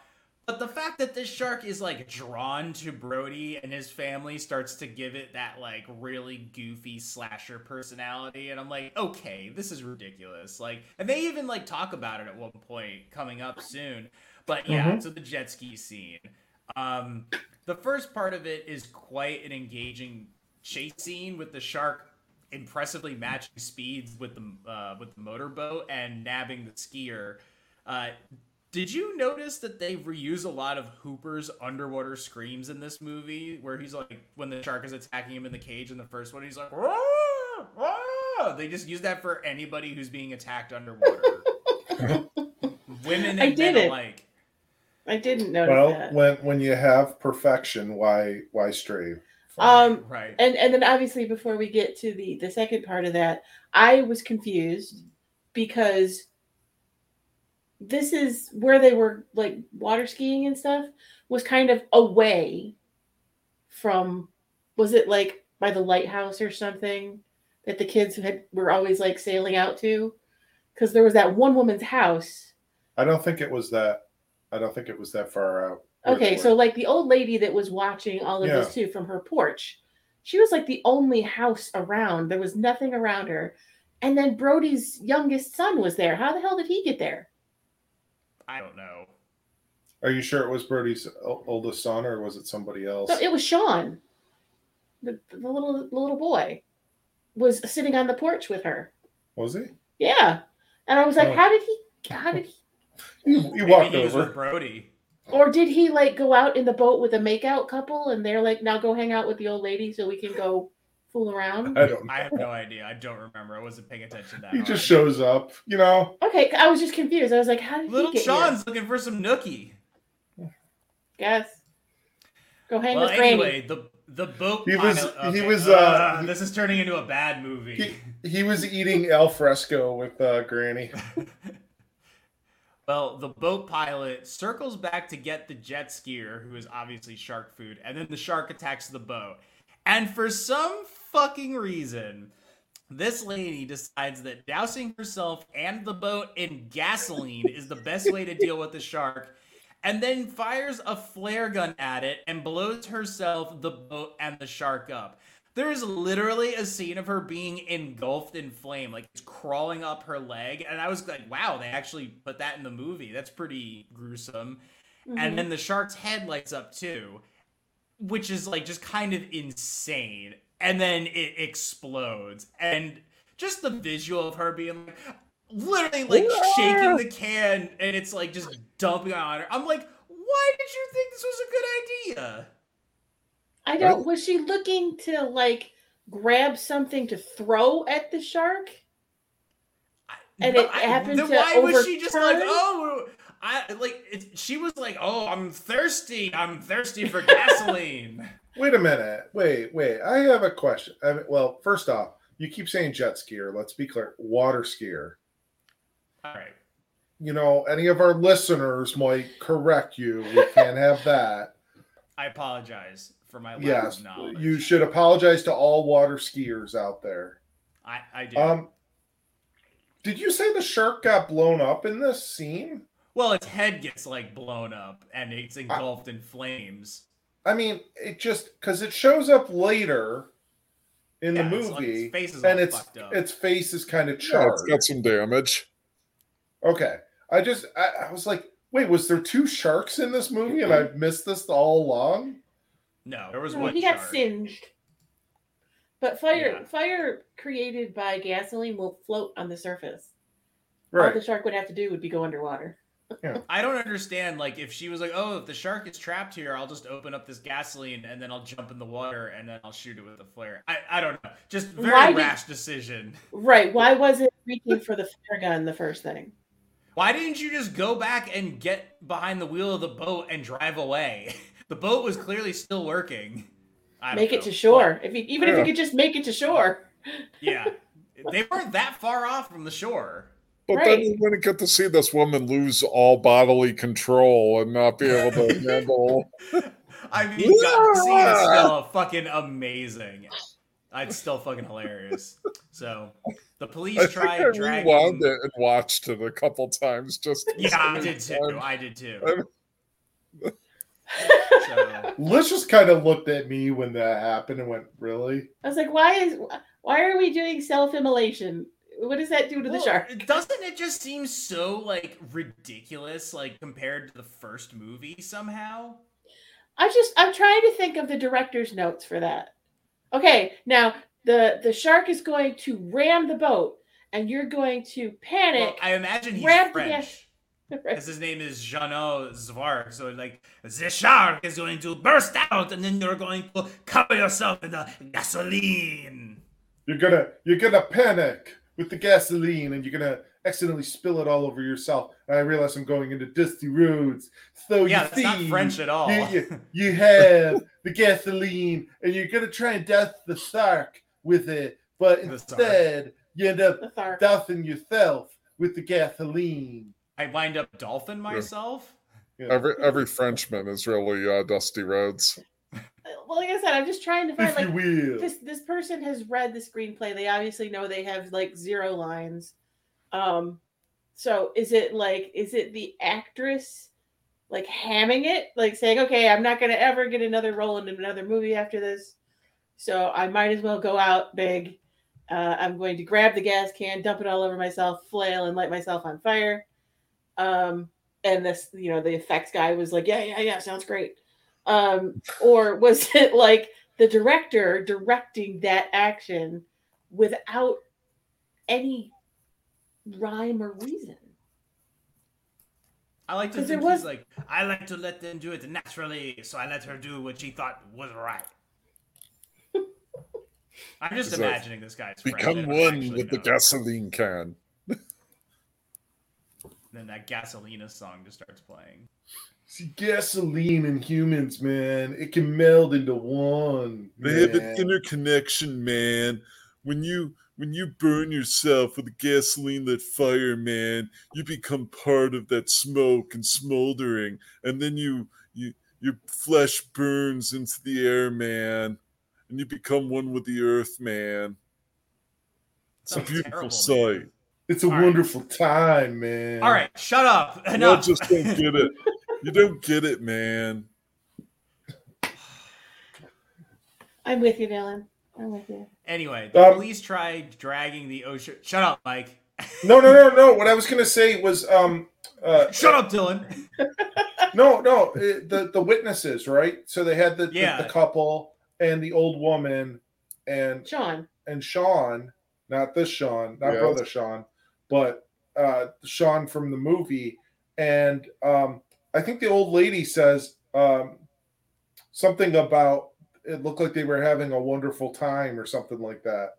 Oh, so bringing yeah, back that line from the first movie. Nice callback. Yeah, it's also just weird because I have no idea who this old lady is, and we do not meet her again. Yeah. Um, this may have been the one I think that. In my in my mind, I referred to as a poor man's uh, Missus Kintner. Basically. Yes. Which I actually looked up on I M D B to see if it was uh, Missus Kintner again, and it wasn't. Or it could have been a different person in this movie, but there was another one that I was like, I swear I looked it up to see, was that Missus Kintner again? It may have been one of the beach scenes. I can't remember for sure. But the other the other thing to speak to what you were saying about like their only movie role and um and dousing themselves with gasoline, I was looking up like some of the people that acted in this movie and to see if like they went on and were they in any of the other movies and stuff like that. And really, this was literally a lot of them, their only roles. Like yeah. they were either in the first movie or the second movie, but they were never in any subsequent movies after that, or very few. Like, Missus Kintner, even. She was in, like, three movies. Jaws, Jaws: The Revenge, and one other movie, like, way later on in life. Is she just in Jaws: The Revenge because of, like, archival footage? No, I think I think when Missus Brody leaves the island, um, when she leaves Amity Island, Missus Kintner uh, has, like, a little cameo. Oh, I, I don't know. It's been a while since I've seen it, so... She goes and she slap, she slaps up... She slaps she Missus slaps Brody. Missus Brody. Because she's still she's pissed like, about Alex. She's like, you let that shark eat my black veiled hat that I wore. I loved that hat. Uh, so Granny, so, makeout couple, and the child. Yeah. That, yeah. that I think is Sean. See the self-immolating uh, boat pilot and the... Well, they just see the smoke. And the they explosion. Don't really see what occurred. Oh, we all know they saw it explode. They just were like, we don't want to say what happened. Well, the, beaches have have to, the, well, the beaches have to stay open. Exactly. We saw this woman flailing to uh... to the music of nineteen seventy-eight. Yes. Some Alan Parsons project. There you go. Well, they try dragging the ocean floor for the wreck of the boat, and eventually they get a hold of something, but it turns out to be a power line, so they drop it, or they're going to cause a blackout on the island. Um, Liz astutely uh, uh, made a comment when we were watching this, and I just, I didn't even react to it, but she's like, gee, that's some foreshadowing. Yeah, absolutely. Having not seen this movie Having not before. seen this movie, I immediately was like, I know how this movie ends now. Yeah. So Brody's having some growing pains with his family, uh, and he tells uh, Mike not to go too far out on the boat. And he's getting kind of paranoid about the dangers of the water after the events of the previous film. And But down on the beach, the teens discover the carcass of a killer whale. So Brody calls in another scientist uh, whose name I don't know, and I don't. Poor man's Hooper. Yeah, poor yeah. man's Hooper. To look at the bites. This thing looks fucking gnarly. It looked cool as hell. Uh, Brody says to measure the bite radius and suggest it was a great white. And he clearly knows his shit because this scientist is about as enthusiastic as fucking wax paper. And also, right? We never see her again. Yeah, she didn't last in the in this movie as long as uh, Matt Hooper did in the first movie. Yeah. She she literally had she I yeah no, she had no personality. Uh, and, and again, I don't know if that was her her role was to be dry and pointless. Literally, she didn't really say anything other than yeah. it could be a yeah. shark. But like oh, Richard Dreyfuss, Richard Dreyfuss literally chewed the the the, the you know the foot like uh, his his role. Like I mean, he was he was eating it up, right? Yeah, he and she she just fucking choked on it. Yeah. Yeah, literally, he literally he ate it up. He showed up to the Brodies and ate that plate of food. Yeah, yeah. Was good. Like the second Hooper got off the boat, he was like, you know, talking to people, interacting with people. You know, tell those guys to not go out in that boat. Don't go out in that boat. We're all gonna die. You know, the, the, he was charisma. He was charisma. She was a charisma deficit. She was a charisma black hole. She was a nurse at Valley Hospital. And this at this scene, though, Dylan, was something that you mentioned a little while ago. This was one of those points where they try and uh, uh, kind of imply, do sharks take things personally? Like, are the Brodies a target for sharks? Yeah, and this is kind of what I really don't like. Like, from a storytelling point of view about the Jaws movies, because I just do not find the idea of vengeful sharks going after one fucking family to be really like that, that fucking good. It's really stupid. That would be really bad as if like the Brodies moved to like Wisconsin and the sharks still like sought them out. Yeah. Or like the Sahara Desert. Yeah. Well, it's like, there's so, sand sharks. And the thing is that, on a stretch, it could be, be believable if it was the original shark. If the first Jaws got away and Jaws came back, but this is a completely different shark because they killed the first one. So, like, is this like the Indigo Montoya of sharks? Well, oh, wait, the other thing, more. too, is they don't even have to, like, say, oh, do sharks remember things? They could just be like, oh, my God, I think it's another shark. How the fuck? Right. Why? Like, that's fine. It's just another shark. Like, the, the first shark, uh, before it was killed, like, sent off, like, a telegram uh, yeah. to the other sharks to let them know, hey, got this family here that's being... Being a real thorn on my side. They're called the Brodies. They live near Amity Island. They blew half son. of my face. Avenge me. Dear son, I am going for I am going against the Brodies. If you if I shall not return, avenge me. If you do not hear back from me within a week, come up avenge here. Me. Tell your mother I love her and avenge me. Also like tell I... your dozens and dozens of brothers and sisters. In the original cut of the first film, like as uh, as Brody's saying, smile, you son of a, you hear, avenge me. I feel like Marlon Brando would have been the shark. Like, okay. streetcar make, streetcar, you know, Stella. A streetcar oh. named Shark? Yeah. Well, Brody tries to talk to the mayor, saying they think they have another shark problem. And again, how the fuck is the mayor still elected? People died on his watch. But man, he is extra sleazy in this. Like, he is full-on Trump mode in this movie. Um, yeah, and a lot even of people though I die can... on mayor's watches. And they probably like, again, they like the jackets. Yeah, it's true. And, I mean, really, if anything, it should be the uh, the mayor that the shark should be going after out of principle. It'd be great if the shark just, like, walked on land with a handgun and just shot the mayor in the chest. And then he's just like, all right, I'll leave now. And Brody's Somehow like, just leave. Somehow it's got it outside. Yep. Um, and like, I, know, am I the only one that's envisioning the shark from Star uh, Starkist Tuna? Charlie, yeah, just like yeah. that little blue thing. Is he a shark? Is that yeah. what it is? He always wants the tuna. Uh, I guess so. He just, I just thought he was another tuna. I thought he was a shark. Um, like, wait, what is? Yeah, let's. Uh, Charlie from Starkist.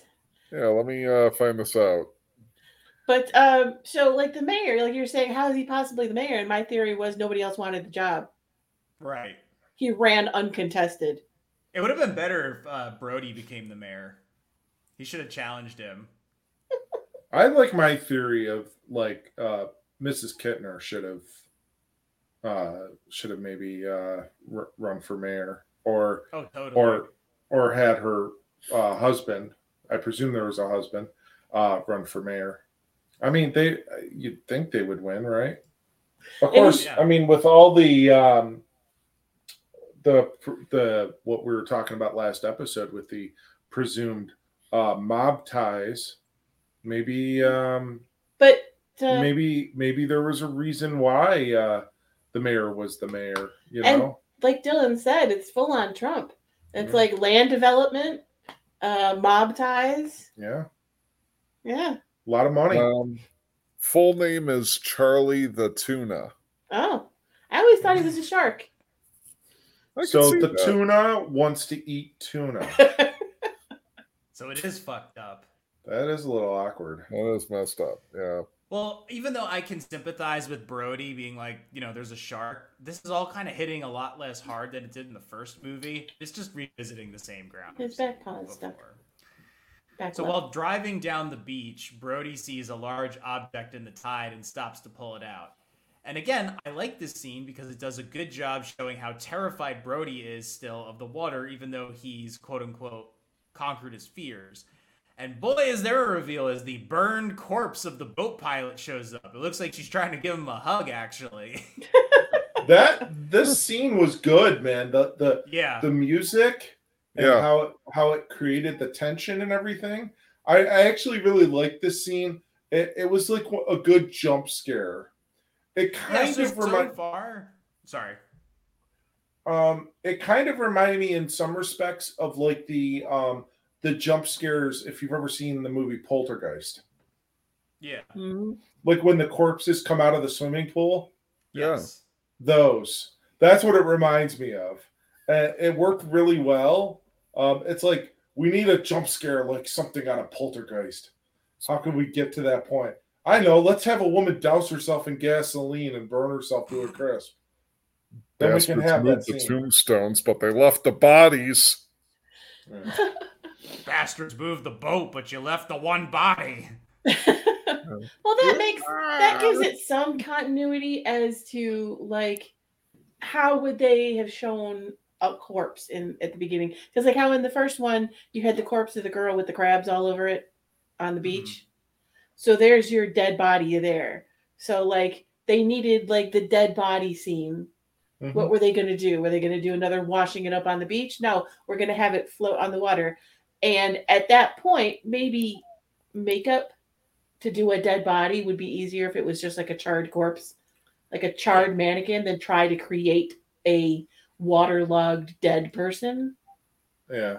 They they should have also used, um, when it came up out of the water and attacked him, they should have also used the Matt Hooper scream at that point. Totally. Yeah, I mean, I like this scene. And uh, I, again, like, even though the movie's not great, like, everything that's kind of happened so far is, like, fine. You know, we're kind of moving mm. along. We're putting the pieces in. Um, and a lot of this movie takes place during the day, as opposed to the other movie, which had quite a few night sequences. Right. So, um, but next we see Brody tipping his bullets off with sodium cyanide, a k a poison, which it said on the thing, and then seals it on with wax. He wants this fucking shark dead the next time it shows up.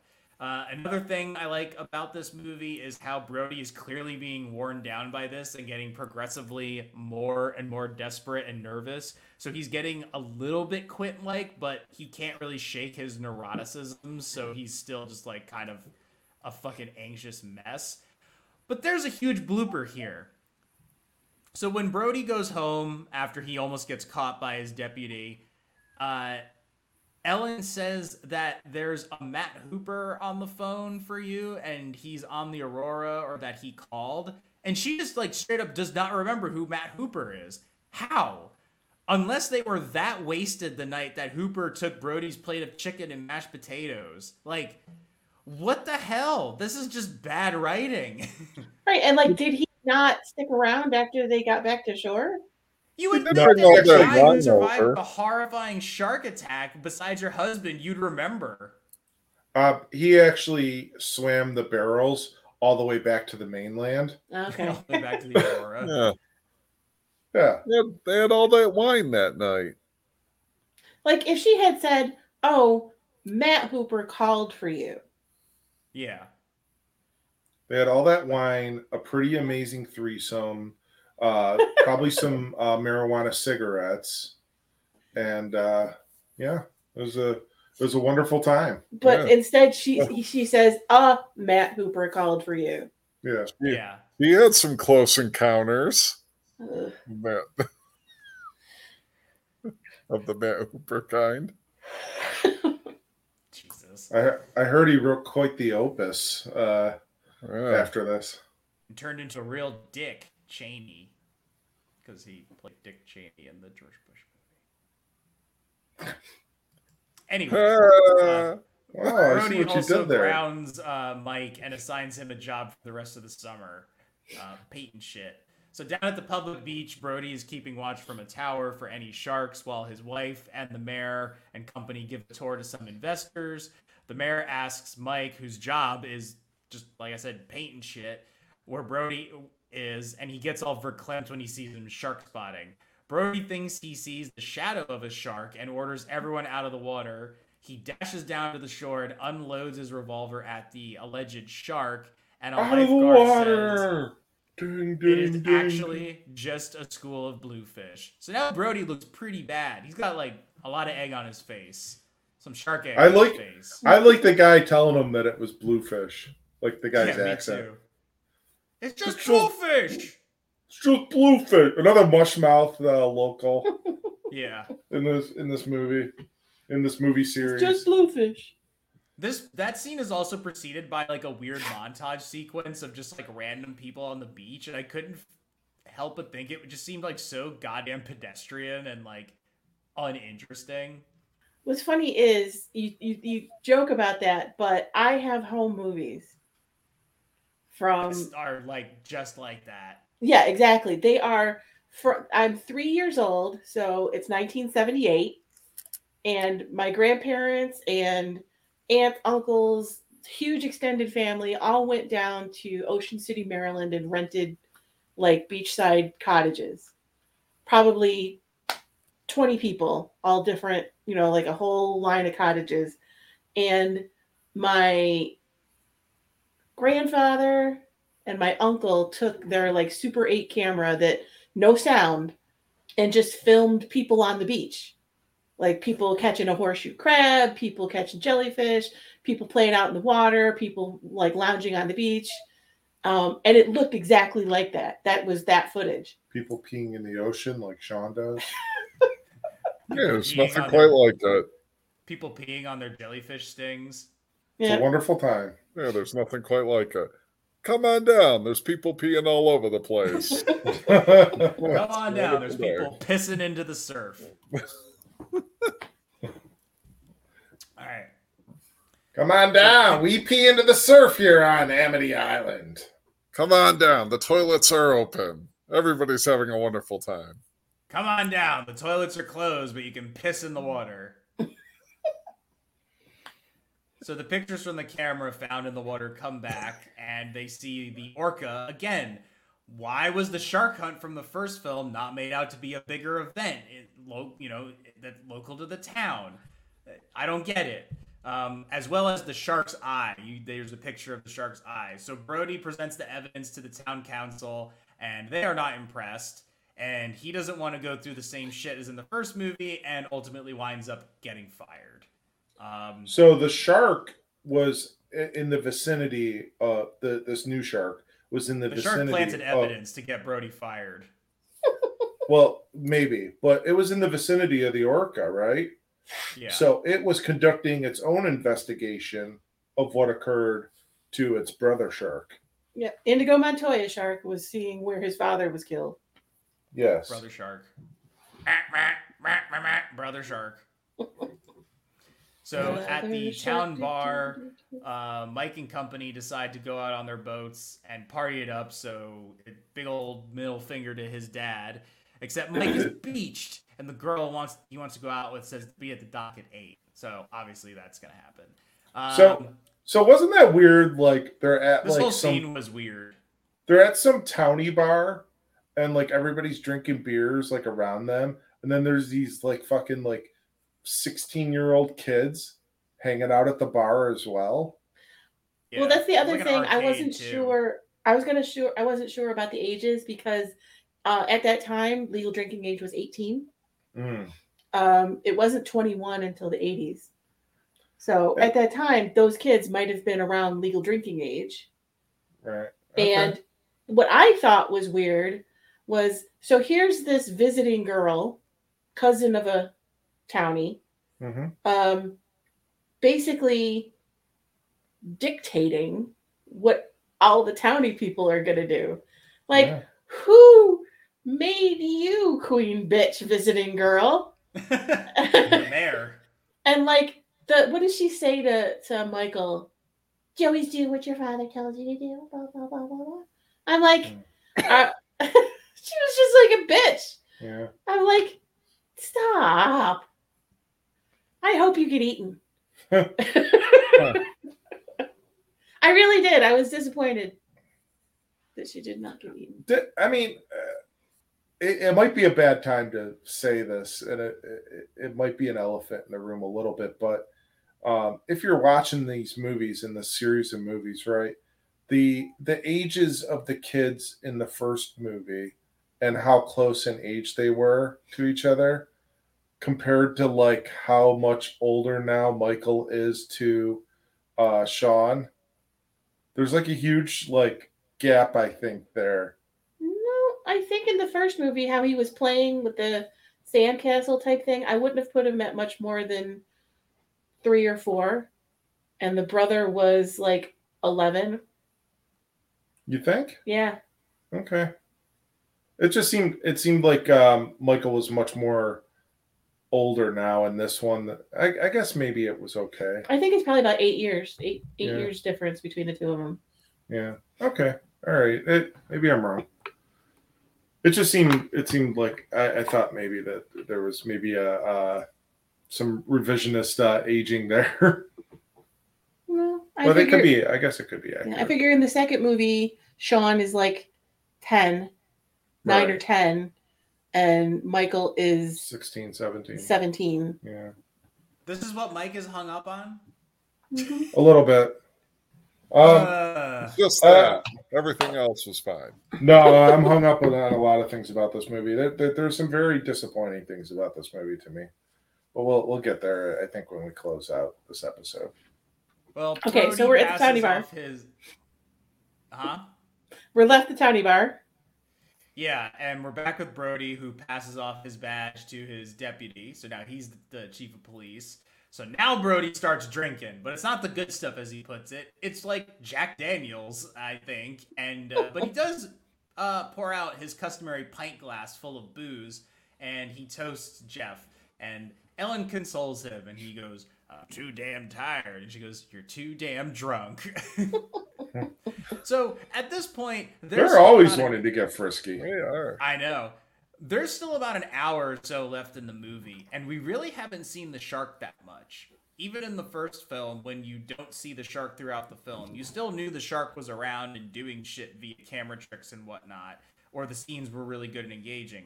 But like, I've kind of found myself to be rather bored since the burned corpse showed up. Like, there really hasn't been a lot of other things, like, happening to kind of keep your interest. And they're not, like, exploring the town or getting into, like, issues with the land development or anything like that. And at this point, the movie basically just turns into a teen slasher flick with a shark. Yeah, there's no, there's no quippy dialogue. There's no... Um... There's none of that charm of the first movie. yeah, there's really no charisma. There's no personality. It's just like a, it's, it's just a wet fish.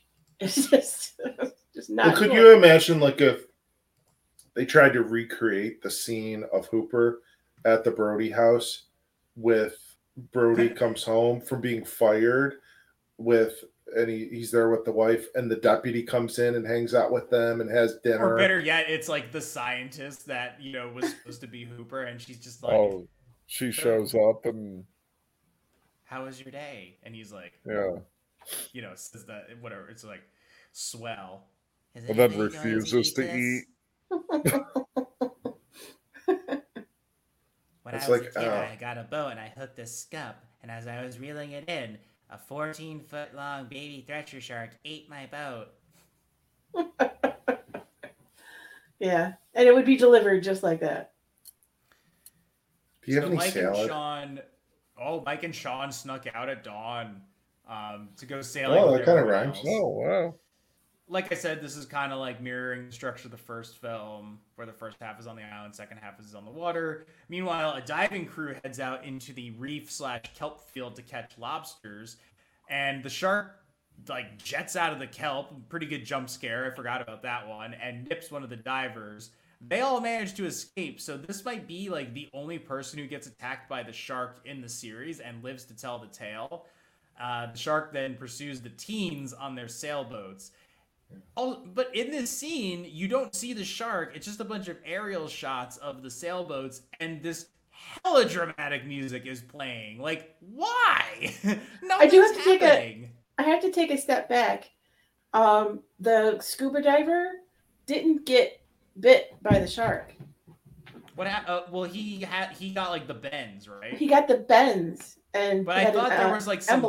Blood coming out of him. Like I thought yeah, the that shark was the... like.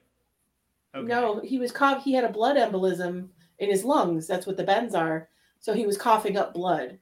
Oh, okay, okay, okay. Oh, um, but he got startled by an mm-hmm. enormous shark, which is why he surfaced too fast and got the bends. Well, an enormous survives. Shark with a charred face. Yeah, we assume he, he survived. survived. They, they took he him came, to the, he the came hospital. Back up with a Radiohead album.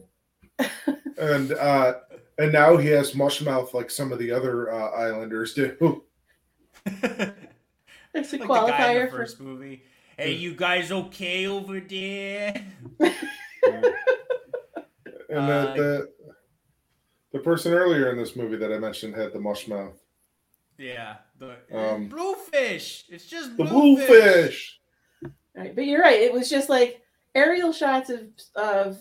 I won't even call them sailboats. I forget what they're called when they've got the. It's basically like two boards with a. Oh, is it a, a carabiner? Or yeah, something like that. I forget what that. Is that what the, is that, is that what those things are called? A carabiner? I forget what that type of sailboat is because it's not actually a oh, boat. No. Boat. Oh my! No, it's not a carabiner. A carabiner. Oh yeah. Yeah, yeah. I know what you're talking about with the the can like almost like the canvas uh, across the two. Is it, a catamaran? Is it a catamaran? Catamaran. Maybe. Catamaran, not... Mike. You you forgot about catamaran? I didn't forget about catamaran. No, but um, yeah, I know I know the type of boat you're talking about, but it has like the, the canvas, the canvas across the two, like that goes between the two uh, pontoon type things. Yeah, and then like at one point, like when if you're like.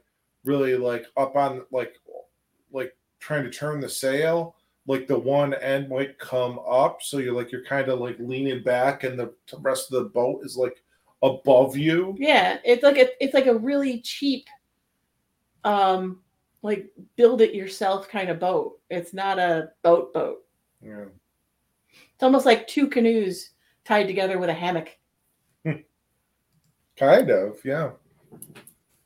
Got some more uh, good Brody dialogue where he says, Mike, get shit-faced and punch your boss in the face.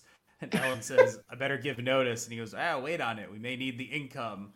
So he gives her a ride to work, kicking over all the empty beer cans in front of his truck. Um, the shark, meanwhile, zeroes in on a couple of teens about to get it on, knocking the dude in the water. The shark swims around the board, the board, swims around the boat, and, of course, gets the dude. Or Eddie, I guess his name was. You yeah, can his name was totally Eddie. See the machine holding the shark up in the water too. So the whole like the shark looks fake bit is really starting to take hold here. Um, um, you, the makeout scene between the two before the shark attack was clearly uh, a great uh, uh, product placement sponsor there uh, by Coca-Cola because they made sure to hold the cups or the can or whatever of Coca-Cola like while they were making out. Like and facing it out, like yeah, it was fucking hysterical. What? What was that, Sean? Like making out with people. You haven't seen people do like hold out like. It would have been like this, like. Mmm, Liz. Mmm. Drink. And I'm like. Mm. that's, that's, it's just a general rule that you don't hold a beverage while you're having a moment with a person because because you, then you'll get attacked by a shark. No, because then you'll dump it down their back. Oh, and that wasn't like an exaggerated noise by Mike. Like, no, not at all. That's what happens when we make out. Yeah, that's, that's, that's Mike's kissing noise. It's gonna be that way from now on, I think. No, it's not. Yeah. uh, Brody and Ellen follow an ambulance down to the dock where they find the diver. Jesus, I just like going back and imagining you may not that the power invested you may not because Brian and Mike's like.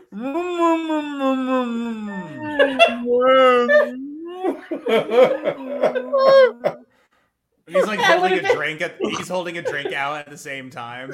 And I would have been like, is it too late to unsay that I do? I don't. I don't.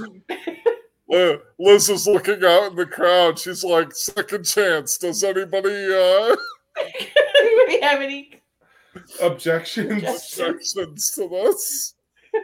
Like Sean, Sean, and then there's like, like Sean's like, like no man, ninety percent, ninety percent of the church just goes, uh, yes. Basically, and then Mike, if you make Mike sound like the, uh, the, what was it, the special ed Superman? Oh,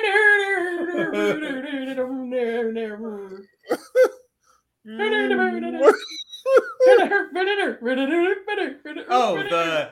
Oh, El Mudo or whatever? Yeah. That video from like a thousand years ago on the internet? Yeah.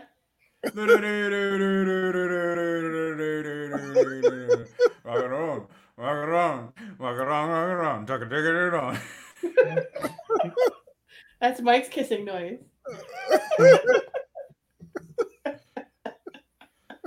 Oh my God.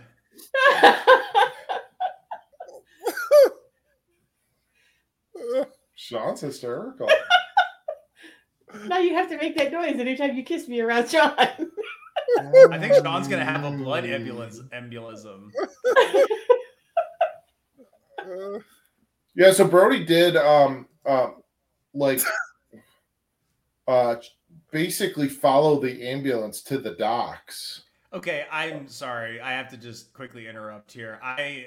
Uh, clicked out of the screen and then clicked back and forgot about the pillow behind Mike's head. And I thought he was wearing like a very large hat for a moment, like sort of like um like, like a, a cowboy hat, hat like, like, like Burt Reynolds from uh, S N L, like a ten gallon uh, yeah. hat. He yeah. was like Third Ferguson. Yes, it does kind of look like a cowboy. It does hat. Look like a cowboy hat on backwards or on sideways. Yeah, well, the diver did not have a hat on. Um, the deputy says the divers went out shortly after the kids, so naturally Brody, who nobody knows isn't the chief anymore, goes into business mode, and he convinces him to ride out in their police boat to get the kids, who are headed to a lighthouse. Um, and Brody calls in a chopper as well. His wife goes, too. Um, turns out the kids aren't headed to the lighthouse, but they're going um, elsewhere. Uh, so more sailing. There's so much goddamn sailing in this movie. Come uh, a chopper. Brody, Brody finds Tina in the boat. Uh, the one that had just gotten attacked, who yells out shark. So he signals down another boat that brings in Ellen and Tina and uh, his deputy, Jeff. He heads off in the police boat to find the kids. Meanwhile, dorky Elvis gets his boat chomped by the shark. He gets pulled out by the shark, and it starts to just wreak havoc amongst the boats, flipping one over. Basically, everybody goes into the water, and they're all stranded, including Mike, who is unconscious and floating in the water, uh, but they pull him out. Uh, just shark, barely. Yeah, and when the shark does try to bite the boat, you can just see its upper lip fold inward, like it is clearly just thin material, whatever it is, rubber. And it looks so fucking silly. Like, it looks silly compared to even the stiff mouth movements of Bruce in the first movie. Like, the yeah. shark is just was not shark, very shark with a cleft palate. Yeah, it seemed it seemed less believable than the first one. Yeah, which is well, and kind I, of I mean, I think that's something that, um, and we we talked about this a lot about when we were talking about the first movie was, it, it they didn't have to show the shark a lot to. to bring that fear into right. place. To make an and this, impression. And when this one, did, it worked. This one, they tried to show the shark a lot more. Yeah. Right. And it worked to some degree, but in other cases like this, uh, it maybe didn't. And I think the other thing that bugged me, and it, it, it always has bugged me, but that whole iconic um, shark fin above the water, mm-hmm. um, sharks don't do that. Sharks have gills, so they don't have to surface. That fin is orca because they're a mammal and have to surface to breathe. Sharks do not surface like that and show off their fins. So for them ju- to... the only time they do that is when they throw like a bunch of like fucking bait in the water, and then they like do that. They like come out from the bottom and they like do the thing with their teeth and whatnot. But I mean, like, yeah, the shark, like, they do do that, but, like, they, sharks don't, like, generally, like, you know, unless they're going for, like, a bird or something, like, on the surface of the water, they generally are not, like, jumping out of things to, like, get at other things. Right, and they don't swim along the surface. They swim under, like, the, if you look at a shark, its eyes are placed almost at the top of its head so it can look up. Although so all it, those videos of them, like, fucking flying up and, like, eating the seals is pretty insane. Like, right, but like, it was fucking cool like the whole tailing somebody or just swimming along in the ocean with their fin showing. That that's not. They're not going to do that because if they're chasing down a seal or a seagull, they're not going to show themselves above water. Right. Exactly. Um, the only things like the only things that will surface like that are whales, dolphins. Anything that has to surface to breathe. Sharks have gills. They don't have to do that. Well, now you're trying to bring realism into that. I'm sorry, but it's, it's always been a bone of contention for me that that whole, oh, the shark fin, it's it's how you know they're coming. Nope, because they're not going to publicize that they're coming. They don't have to breathe. You hear that, um, everybody? The shark is not coming. No. Shark is canceled. You know why it shows its fin? Because it's getting ready to make out. Mm. Mako? Mako shark? A Mako shark? Mm. Mako shark? Did you also notice, I think the shark made some, like, weird noises? Like, and it just sounded kind of stupid. Like a gnashing sound? Like a... Yeah, I couldn't really figure out what it was, but it made, like, a weird noise, and I just was like, this is silly. Yeah, like a gargling, gnashing sound. Yeah. So the kids plan to float to the Cable Junction Island. Meanwhile, the helicopter that Brody called in finally arrives and is piloted by Michael McCutcheon, apparently, with that chin-strap beard he has. Um, um, of course, well, they, the shark they, has...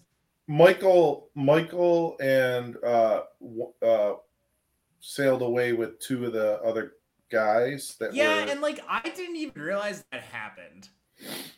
Um. That their boat was still um, sailable. And there's a part about that, though, that we'll, I think we'll get to in a minute. But, uh, yeah, the helicopter shows up and spots yeah, uh, them, right? Obviously, the shark has other plans. While affixing a line to the boat, the shark chomps the chopper and dr- just drags this entire thing under the water, which is pretty impressive. This causes the propeller to explode and send shrapnel flying into the sailboat, so the kids are stuck again. and the shark starts battering their, uh, I referred to it as a flotilla of boats. I don't know if that's actually correct, but I just wanted to use the word flotilla. It sounds good. Uh, Sean Brody manages to climb on a boat, but the girl he is with uh, gets eaten. Um, there's a quick scene of Ellen chewing out the shitty town guy. Uh, back with the teens, they're trying to get Sean to grab onto a rope to pull him in, but he's obviously terrified. Um, Mister Bovine starts getting really sargy about him being scared, but apparently him threatening to beat the shit out of him is enough to convince him to, like, do it, which is kind of unreal. And then when they do get him over, he, like, just about starts eating Sean's face. Like, he does. He starts kissing them. Like, it's really bizarre and weird. And I'm like, why is this not Michael? Because Michael sailed away. With it doesn't matter. Just, well, he wasn't there. I don't know. It, the, the kissing of the forehead and the cheek was very weird. Was very weird. Um. So I, I, I gotta point this out, right? For so pray, praying to Jesus for help. No, I forgot about that. That was fucking hilarious. At this point, I mean, do you remember in the first movie how they talk about like the shark and how much it can eat and all that, right? Mm-hmm. This shark, within a short amount of time, had eaten Eddie. Um, the helicopter pilot, presumably, I'm thinking, uh, because we never saw him again, mm-hmm. and um, the the girl in the like the blue and white dress thing that helped out Sean mm-hmm. get back onto the boat. Those three people at that point, and then previously the the jet skier, the the water skier, what water skier? I keep making that. the water and skier. Who else? Uh, uh, the, the the two divers. We presume, and and like a piece of an of a killer whale. Yeah, so that's a lot of eating. Of, yeah, but it's so hungry shark, man. So meanwhile, um, Michael and it, it's almost like the next morning. I think Michael and the other two guys that were sailing, like somehow meet up with Chief Brody. But it almost seemed like they were back at Amity Island by that point, or something. What I, yeah, there's some pretty inconsistent, like. I'm well, Michael and his mother. Michael was injured; he got hit in the back of the head with the mast of a thing. Right. So when Chief Brody had the police thing or the police boat, he offloaded Tina, Michael.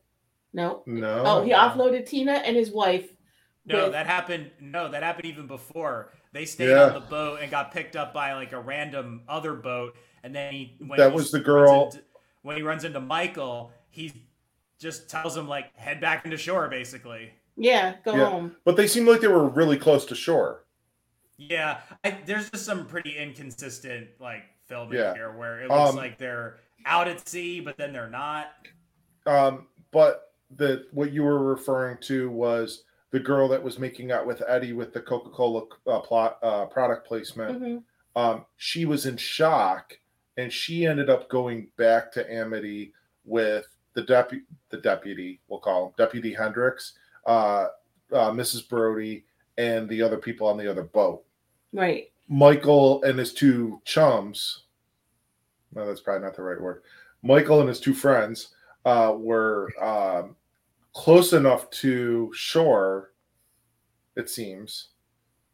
I don't know where the fuck Chief Brody, where he like took that boat around to, but man, he he it looked like he almost was back at Amity when he found them. Well, clearly like, he had no sense of direction about where to go, you know. But right. then and he ends up operate anything. He ends up finally out at the lighthouse, right? And he doesn't see him there. Yeah. Uh, so he's just like, oh, I guess they're going this way. They're going to the t- Cable Junction Island. Because um, that's the only thing point, after it.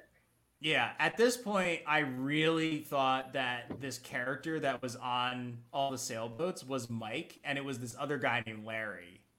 I was like, what the yeah. fuck? How is that not Mike? It was the mayor's son. Yeah. Oh, and right. Yeah, right, yeah. Feel like, uh, yeah, he looks exactly like Mike. What's that? I just want to say chum is a good word to use in this movie. Uh, yeah, well, I mean, I don't know if it should be used synonymously with friend, or or or with chumming the waters. I mean, yeah, yeah. I guess you could use it both ways. Yeah, but they well, could get eaten, so they could be uh, end up as chum. Yeah. Well, the flotilla gets stuck in the rocks by Cable Junction, and uh, but luckily Brody's there finally. Uh, the shark attacks, uh, causing Brody to beach his police boat. So they try to use the boat crane to pull the boats over, but it gets caught on another power cable, and then the shark eats another teen, uh, and it scrapes one of the other girls. Brody then decides that an inflatable raft is the best thing to fight a shark with. I mean, I know his options were limited, but like it's a fucking little inflatable dinghy, and then climbs down the raised power cable to the raft in the water. The shark attacks Sean's boat, but Brody attracts it by bashing on the power cable with an oar because the scientist made some offhand comment about them being attracted to sound. And then Brody, in a suicidal move, holds the power cable out in front of him for the shark to bite on, and hopefully he does also not die in the process. Obviously, this works. His big lines in this movie are open wide and say ah, which are pretty good. And the shark just fucking roasts, like... It's awesome that they just cooked the prop shark. It does not burn the way a living creature burns at all. It no. burns the way a machine burns. Yeah. And Brody saves the day and rescues the kids. And we're we're um, over. We're done. So so like the the thing that I I think I commented to Liz afterwards is like I don't know that I'd ever go on a um like a boat tour where uh, Chief Brody was the uh the the um uh the captain of the ship.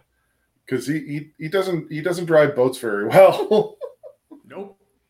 No. That's why uh, Hooper drives the boat, Chief. Yes. That much is uh, proof positive right there of him crashing into Cable Island. But oh my God, yeah. Uh, so the funny thing when we were watching this, you see kind of like the the. Um, the shark catch on fire from the electrocution and it starts to char and then you see bubble, bubble, bubble and it goes underwater and Liz looks at me and goes, is is that it? It's not going to jump back out or something? Nope. Is, that's really it? And I just sit there and I'm not answering her and then the credits start to roll and she's like, you got to be kidding me. I'm like, uh. okay, so... Um, in my mind, um, the the screaming the screamingest female usually dies. Oh right, yeah, which was Michael's love interest in this movie. Right, the cousin that was visiting. Yeah, she was screaming her face off at everything for the last twenty minutes of this freaking movie. Yes, and I'm like, well, she'll die, so you know, but she doesn't. She yeah. freaking lives. I'm like, what the. That's why, well, aside from the fact that I was incredulous, like Dylan said, it's like it, it didn't die the way a living creature dies by electricity. I mean, a human or any creature that gets electrocuted will seize and then just and it just and just stop. It'll twitch. Yeah, I mean, this one literally burned from the inside out. Like, the, all the insides burned out of it. And then... Yeah, I bet you, just you saw... part of them was just like, oh, it feels so good to have this fucking thing just destroyed and out of our lives. This goddamn movie is over. And then you just saw, like, the outer shell slash husk of it kind of just sink into the water. And... I just had another funny mental image of uh, Mike... Uh, Mike approaching this uh, that girl and, like, to uh, make out with her, like... Mm, no, and like she's just like, ah! oh, oh, look, I got my Jenny can. Mm, no.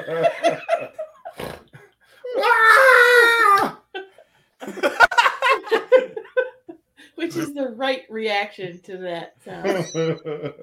uh. No, but I, I was disappointed. I am disappointed. The first movie was so good. The acting was good. The dialogue was good. The the story, the anticipation was good. This was not, it had none of that. except for a few shining moments uh, from Chief Brody.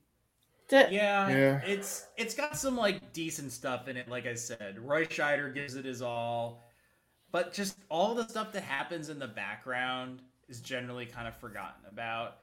Um, like all the stuff with the mayor is just an afterthought, and you could trim like easily thirty minutes out of this movie. Yeah, you, you know, I hadn't watched this movie in some time, um, and.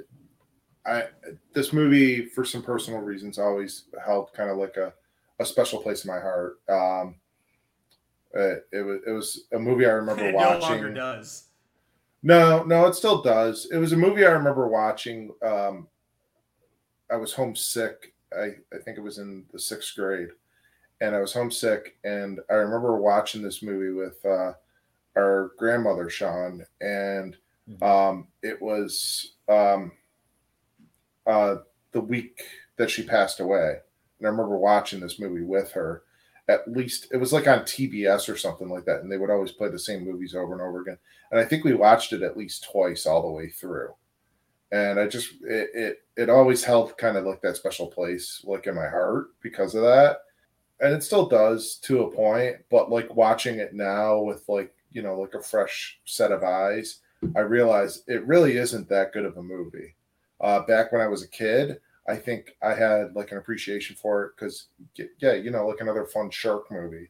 Um, but like now, as like, you know, being older and appreciating cinema for what it is, uh, you can't really appreciate this one as much as maybe you did when you were younger. But yeah, this one always kind of reminds me of that week and the weeks after. Not to bring it down, but it's, well, there's also. There's also not enough, like, goofy, bad stuff to kind of make you laugh throughout the movie because they're still playing it, like, on the same level of intensity as the first film. It's just not as good, you know? Yeah. There's just a lot of padding, and the shark doesn't look particularly great. You know, there's not enough stuff well, happening in the background to kind of keep your interest. Well, so now you're never going to watch it. You're never gonna watch out that makeout scene with Eddie ever uh, the same again, are you? Mm. And there's honestly not enough good actors in the movie to carry it. No, no, no a lot of them the, are fucking teenagers. Yeah, they they really tried to do something with this movie, and it was it wasn't anything that the um, first one was. It, it unfortunately. The acting out of the teenagers was like after school special level acting. Mm-hmm. Uh, and then you had one adult really who had any acting chops, unless you want to count Missus Brody. I mean, she kind of plays the straight man, but you know. And she still is in it so minimally yeah. in, in the grand scheme of things. If uh, anything, like the deputy probably got more dialogue than he did in the first movie. Yeah. And they did try to give him kind of the comedic. Yeah. Um, and they were not bad. They actually had some good chemistry because they probably just like got along or whatever. But they, yeah, they even have. Just, it's just, it's lackluster, I think is the good yeah. way to describe the movie. When, when you were talking about the scene where he was dredging the uh, ocean, uh, and he was on, like the deputy was, and he was on the boat with uh, another another guy. That was supposed. That was like their version of Quint for this movie, who was like right. in one scene. Another mush-faced yeah. local, like a salty. I'm salty bored. Shit and I'm captain. Tired, and I'm cold. I want to go home. Yeah, it, it, it's like somebody watched the first movie and goes, okay, we can we can have a character that is like that character in this movie. For ten seconds. But, and didn't have enough substance to carry them through and, you know, throughout the movie. It was like, Sean, I'm trying to think, like, there was like a um, a Simpsons thing that they did, which was kind of like that, wasn't it? Like, where they, like, what was it, Poochie or something like that? Where they, they tried to make the character like, uh, it, it was like a replacement for something else, and they tried to make it everything and everything that it could be, You know, yeah, like, they tried to, in an episode, they tried, like, uh, they were trying to make uh, Itchy and Scratchy more hip and kind of cool with kids. Yeah. And so they added, a, they went, like, overboard with it and added Poochie. And, uh, yeah. Um, I, I, I feel like that, that, that in some respects, this is what the movie, this movie kind of did, was it went overboard with trying to fill like some of the void left by Richard Dreyfuss and uh, Robert Shaw with some of these other characters, and couldn't, and then had all of these, you know, teenagers be the other main focal focus of it, and they weren't they weren't enough to carry this. I mean, come on, you can't replace those two people, those two actors, with a bunch of kids and expect it to work in that respect. And that's, I mean, I'm I'm going to stand by this and say that I think Shaw and Dreyfuss wrote a lot of their own lines. Uh, you might be, you might be entirely right. So I guess my question then is, the people who wrote the fir- these these first two movies, if they're the same two people that wrote them, did either of them write anything else of note that we could go back and say, oh yeah, okay, so there's the writing chops that showed up in the first Jaws and didn't show up in the second one? Did either of those two people go on to write anything else of note? Uh, pretty sure Carl Gottlieb uh, did. Um, oh, nope. He. Let's see. Career. I mean, I'm looking at his Wikipedia. Yeah. Jaws. Oh, he uh, directed the movie Caveman starring Ringo Starr. And also that's, wrote it. That's, wow. not a, that's not a shining beacon in a career. How? How? One of the Beatles plays a caveman. I'm curious. It also has that. Dennis Quaid in it and Barbara Bob. Oh my God, he co he co-wrote the screenplay for The Jerk with uh, Steve Martin. But that was also probably a lot of Steve Martin. True. And he also played Iron Balls McGinty in that movie. And he also co-wrote uh, Jaws three, or Jaws three D. Peter Benchley and... also wrote the first movie. He was one of, and he's the original author. Uh, Howard Sackler wrote the wrote Jaws two with Gottlieb. Sackler went uncredited in the first one. I think I may have said that mm-hmm. earlier on in the episode. Mm-hmm. But um, yeah, that's about it. So not a ton of credit there. Caveman. Hey, mm-hmm. He's still alive too. He gets a dinosaur high in it. I mean, maybe you That's might. Better um, than anything Jaws two has to offer. You maybe you might meet him someday, Dylan. He lives in New York City. I don't know. I mean, Jaws two did have the gasoline lady. Yeah, I did uh, talk to Janine Garofalo briefly the other day yeah. about Jaws two. No, about something else entirely. Hmm. Why does she live near you or something?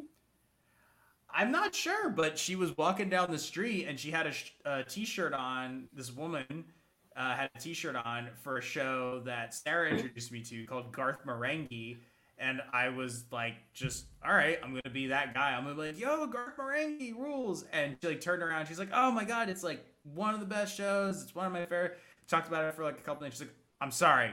You're closing up shop. I didn't mean to go off on a tangent. I'm like, no, you're good. And I was like, that looked re- like, that person looked really familiar, and I just like looked her up on YouTube, listened to like three seconds of a video, and was like, holy shit, I think that was Janine Garofalo. The arm tattoos gave it away.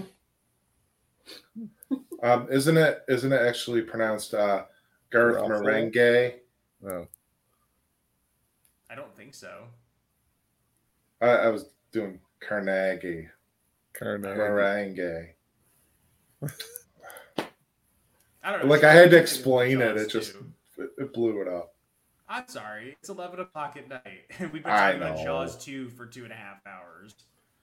I don't know, Sean. What did you think of it?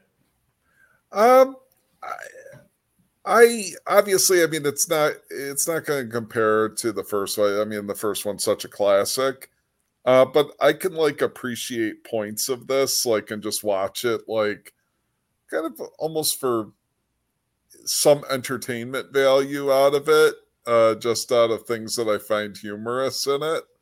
It's a movie but you would I, put on and not really pay attention to, like. Yeah, yeah, kind of in that in that way, and I think I mean that's what I've done with like the others in a sense. I mean, especially this one, and I mean the next one, uh, if we get to talking about it um, on another episode. But yeah, because I, I I think some of the the actors that weren't in this one either, well, their character died in the first one, or they just didn't return for this movie. Um, I agree. I mean, they couldn't be replaced. And also this one, I, it it had almost a bit too much where like the first one was like restricted in, or not restricted, I guess that's not the right word, but limited the amount that you actually saw the shark, and it built that tension and it built up that anticipation of seeing it.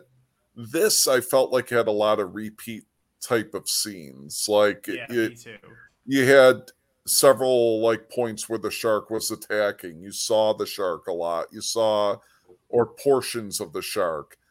The the first one, as we talked about, you know, you had the barrels, you had those moving, you had the music, you had, you know, things that happened in it that you couldn't quite see it, or you didn't see it at all um, until it comes out in that iconic scene, um, you know, with we're going to need a bigger boat. So, like, I, yeah, there, there was that was just some of it, and then it kind of turned into like a lot of like, you know, a lot of screaming and a lot of like poor decisions being made um, by characters and going out on the boats and stuff, and it, it just like.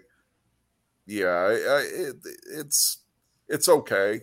Um, I don't think it's like the worst like shark sort of monster kind of like movie out there, but yeah, it, it it's all right. We're gonna need a bigger flotilla. Yes, definitely need a bigger flotilla. But I think mine was like, how many times can a shark ram a boat in a movie? Yeah. Like, is that normal behavior for sharks? I don't think so. Mine was, how hungry can a shark possibly be? Jesus Christ. Um, Shark's got an eating disorder. Thought, yeah. How, how uncoordinated could the gasoline lady be? Very. Yeah. Uh, she'll always live on in our memories. Mm-hmm. Ah! Uh, so yeah, why, why don't we get out of here? Um, obviously, I mean, Sean kind of alluded to it. Um, we're going to keep going in this series. Uh, Jaws three D, three-ish D, I guess, is next up. I don't know if Liz will stick with us on that one or not. After, no, three D doesn't work for me. It, it's not actually three D. The original theatrical release was three D. Okay. So you don't have that excuse. I haven't watched Jaws three since like the first time I watched it, outside I, of like, you know, a little bit here and there on T V. I, I gave you the option after the first movie to tap out. To tap out if you didn't feel like watching the second movie, even though knowing that the second one wasn't going to be as good. I told you that. So again, you'll you'll be given the option if you want to tap out. You can. Depends on how bad it is. Okay. I, I mean, if you may tap out during the movie, and that's perfectly okay. But we'll see.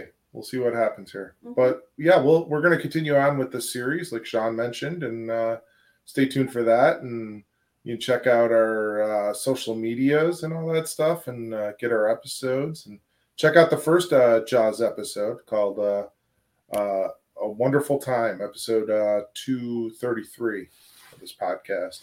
And uh we get to hear us uh, discuss uh, Jaws, and uh, hope you enjoyed this one. And uh, yeah, we'll uh, get out of here uh, for uh, tonight. Well, thanks for visiting Jim's B B Q, where now you can visit Mike's Kissing Booth. Mm. Thanks for visiting Jim's oh. B B Q. Oh. Sponsored by Coca-Cola. Thanks for visiting Jim's B B Q, where we uh, freshly douse all of our food and cooks in gasoline before turning the grill on. Hmm. Thanks for visiting Jim's B B Q, where you can now try our tortilla flotilla appetizer. With sheared, sheared? Seared shark strips. Yeah. Sheared. I guess it could be sheared, too. Shark gets a haircut? Yeah, sure. Sheared. Sheared into strips. It'd be black. I want my dude seared. to look as good as the mayor's. I don't know why. Black and shark. I, I don't know why uh, the uh, the shark sounds like Doctor Girlfriend from the Venture Brothers, but it does. I don't know. All right. Well, thank you, Miss Elizabeth, for joining us once again, thank gracing us, me. gracing us with your presence. And uh, Brother Sean, mm-hmm. we'll see you next time. And uh, Dylan. It's been real. It has. All right. We all have a good night. Mm-hmm.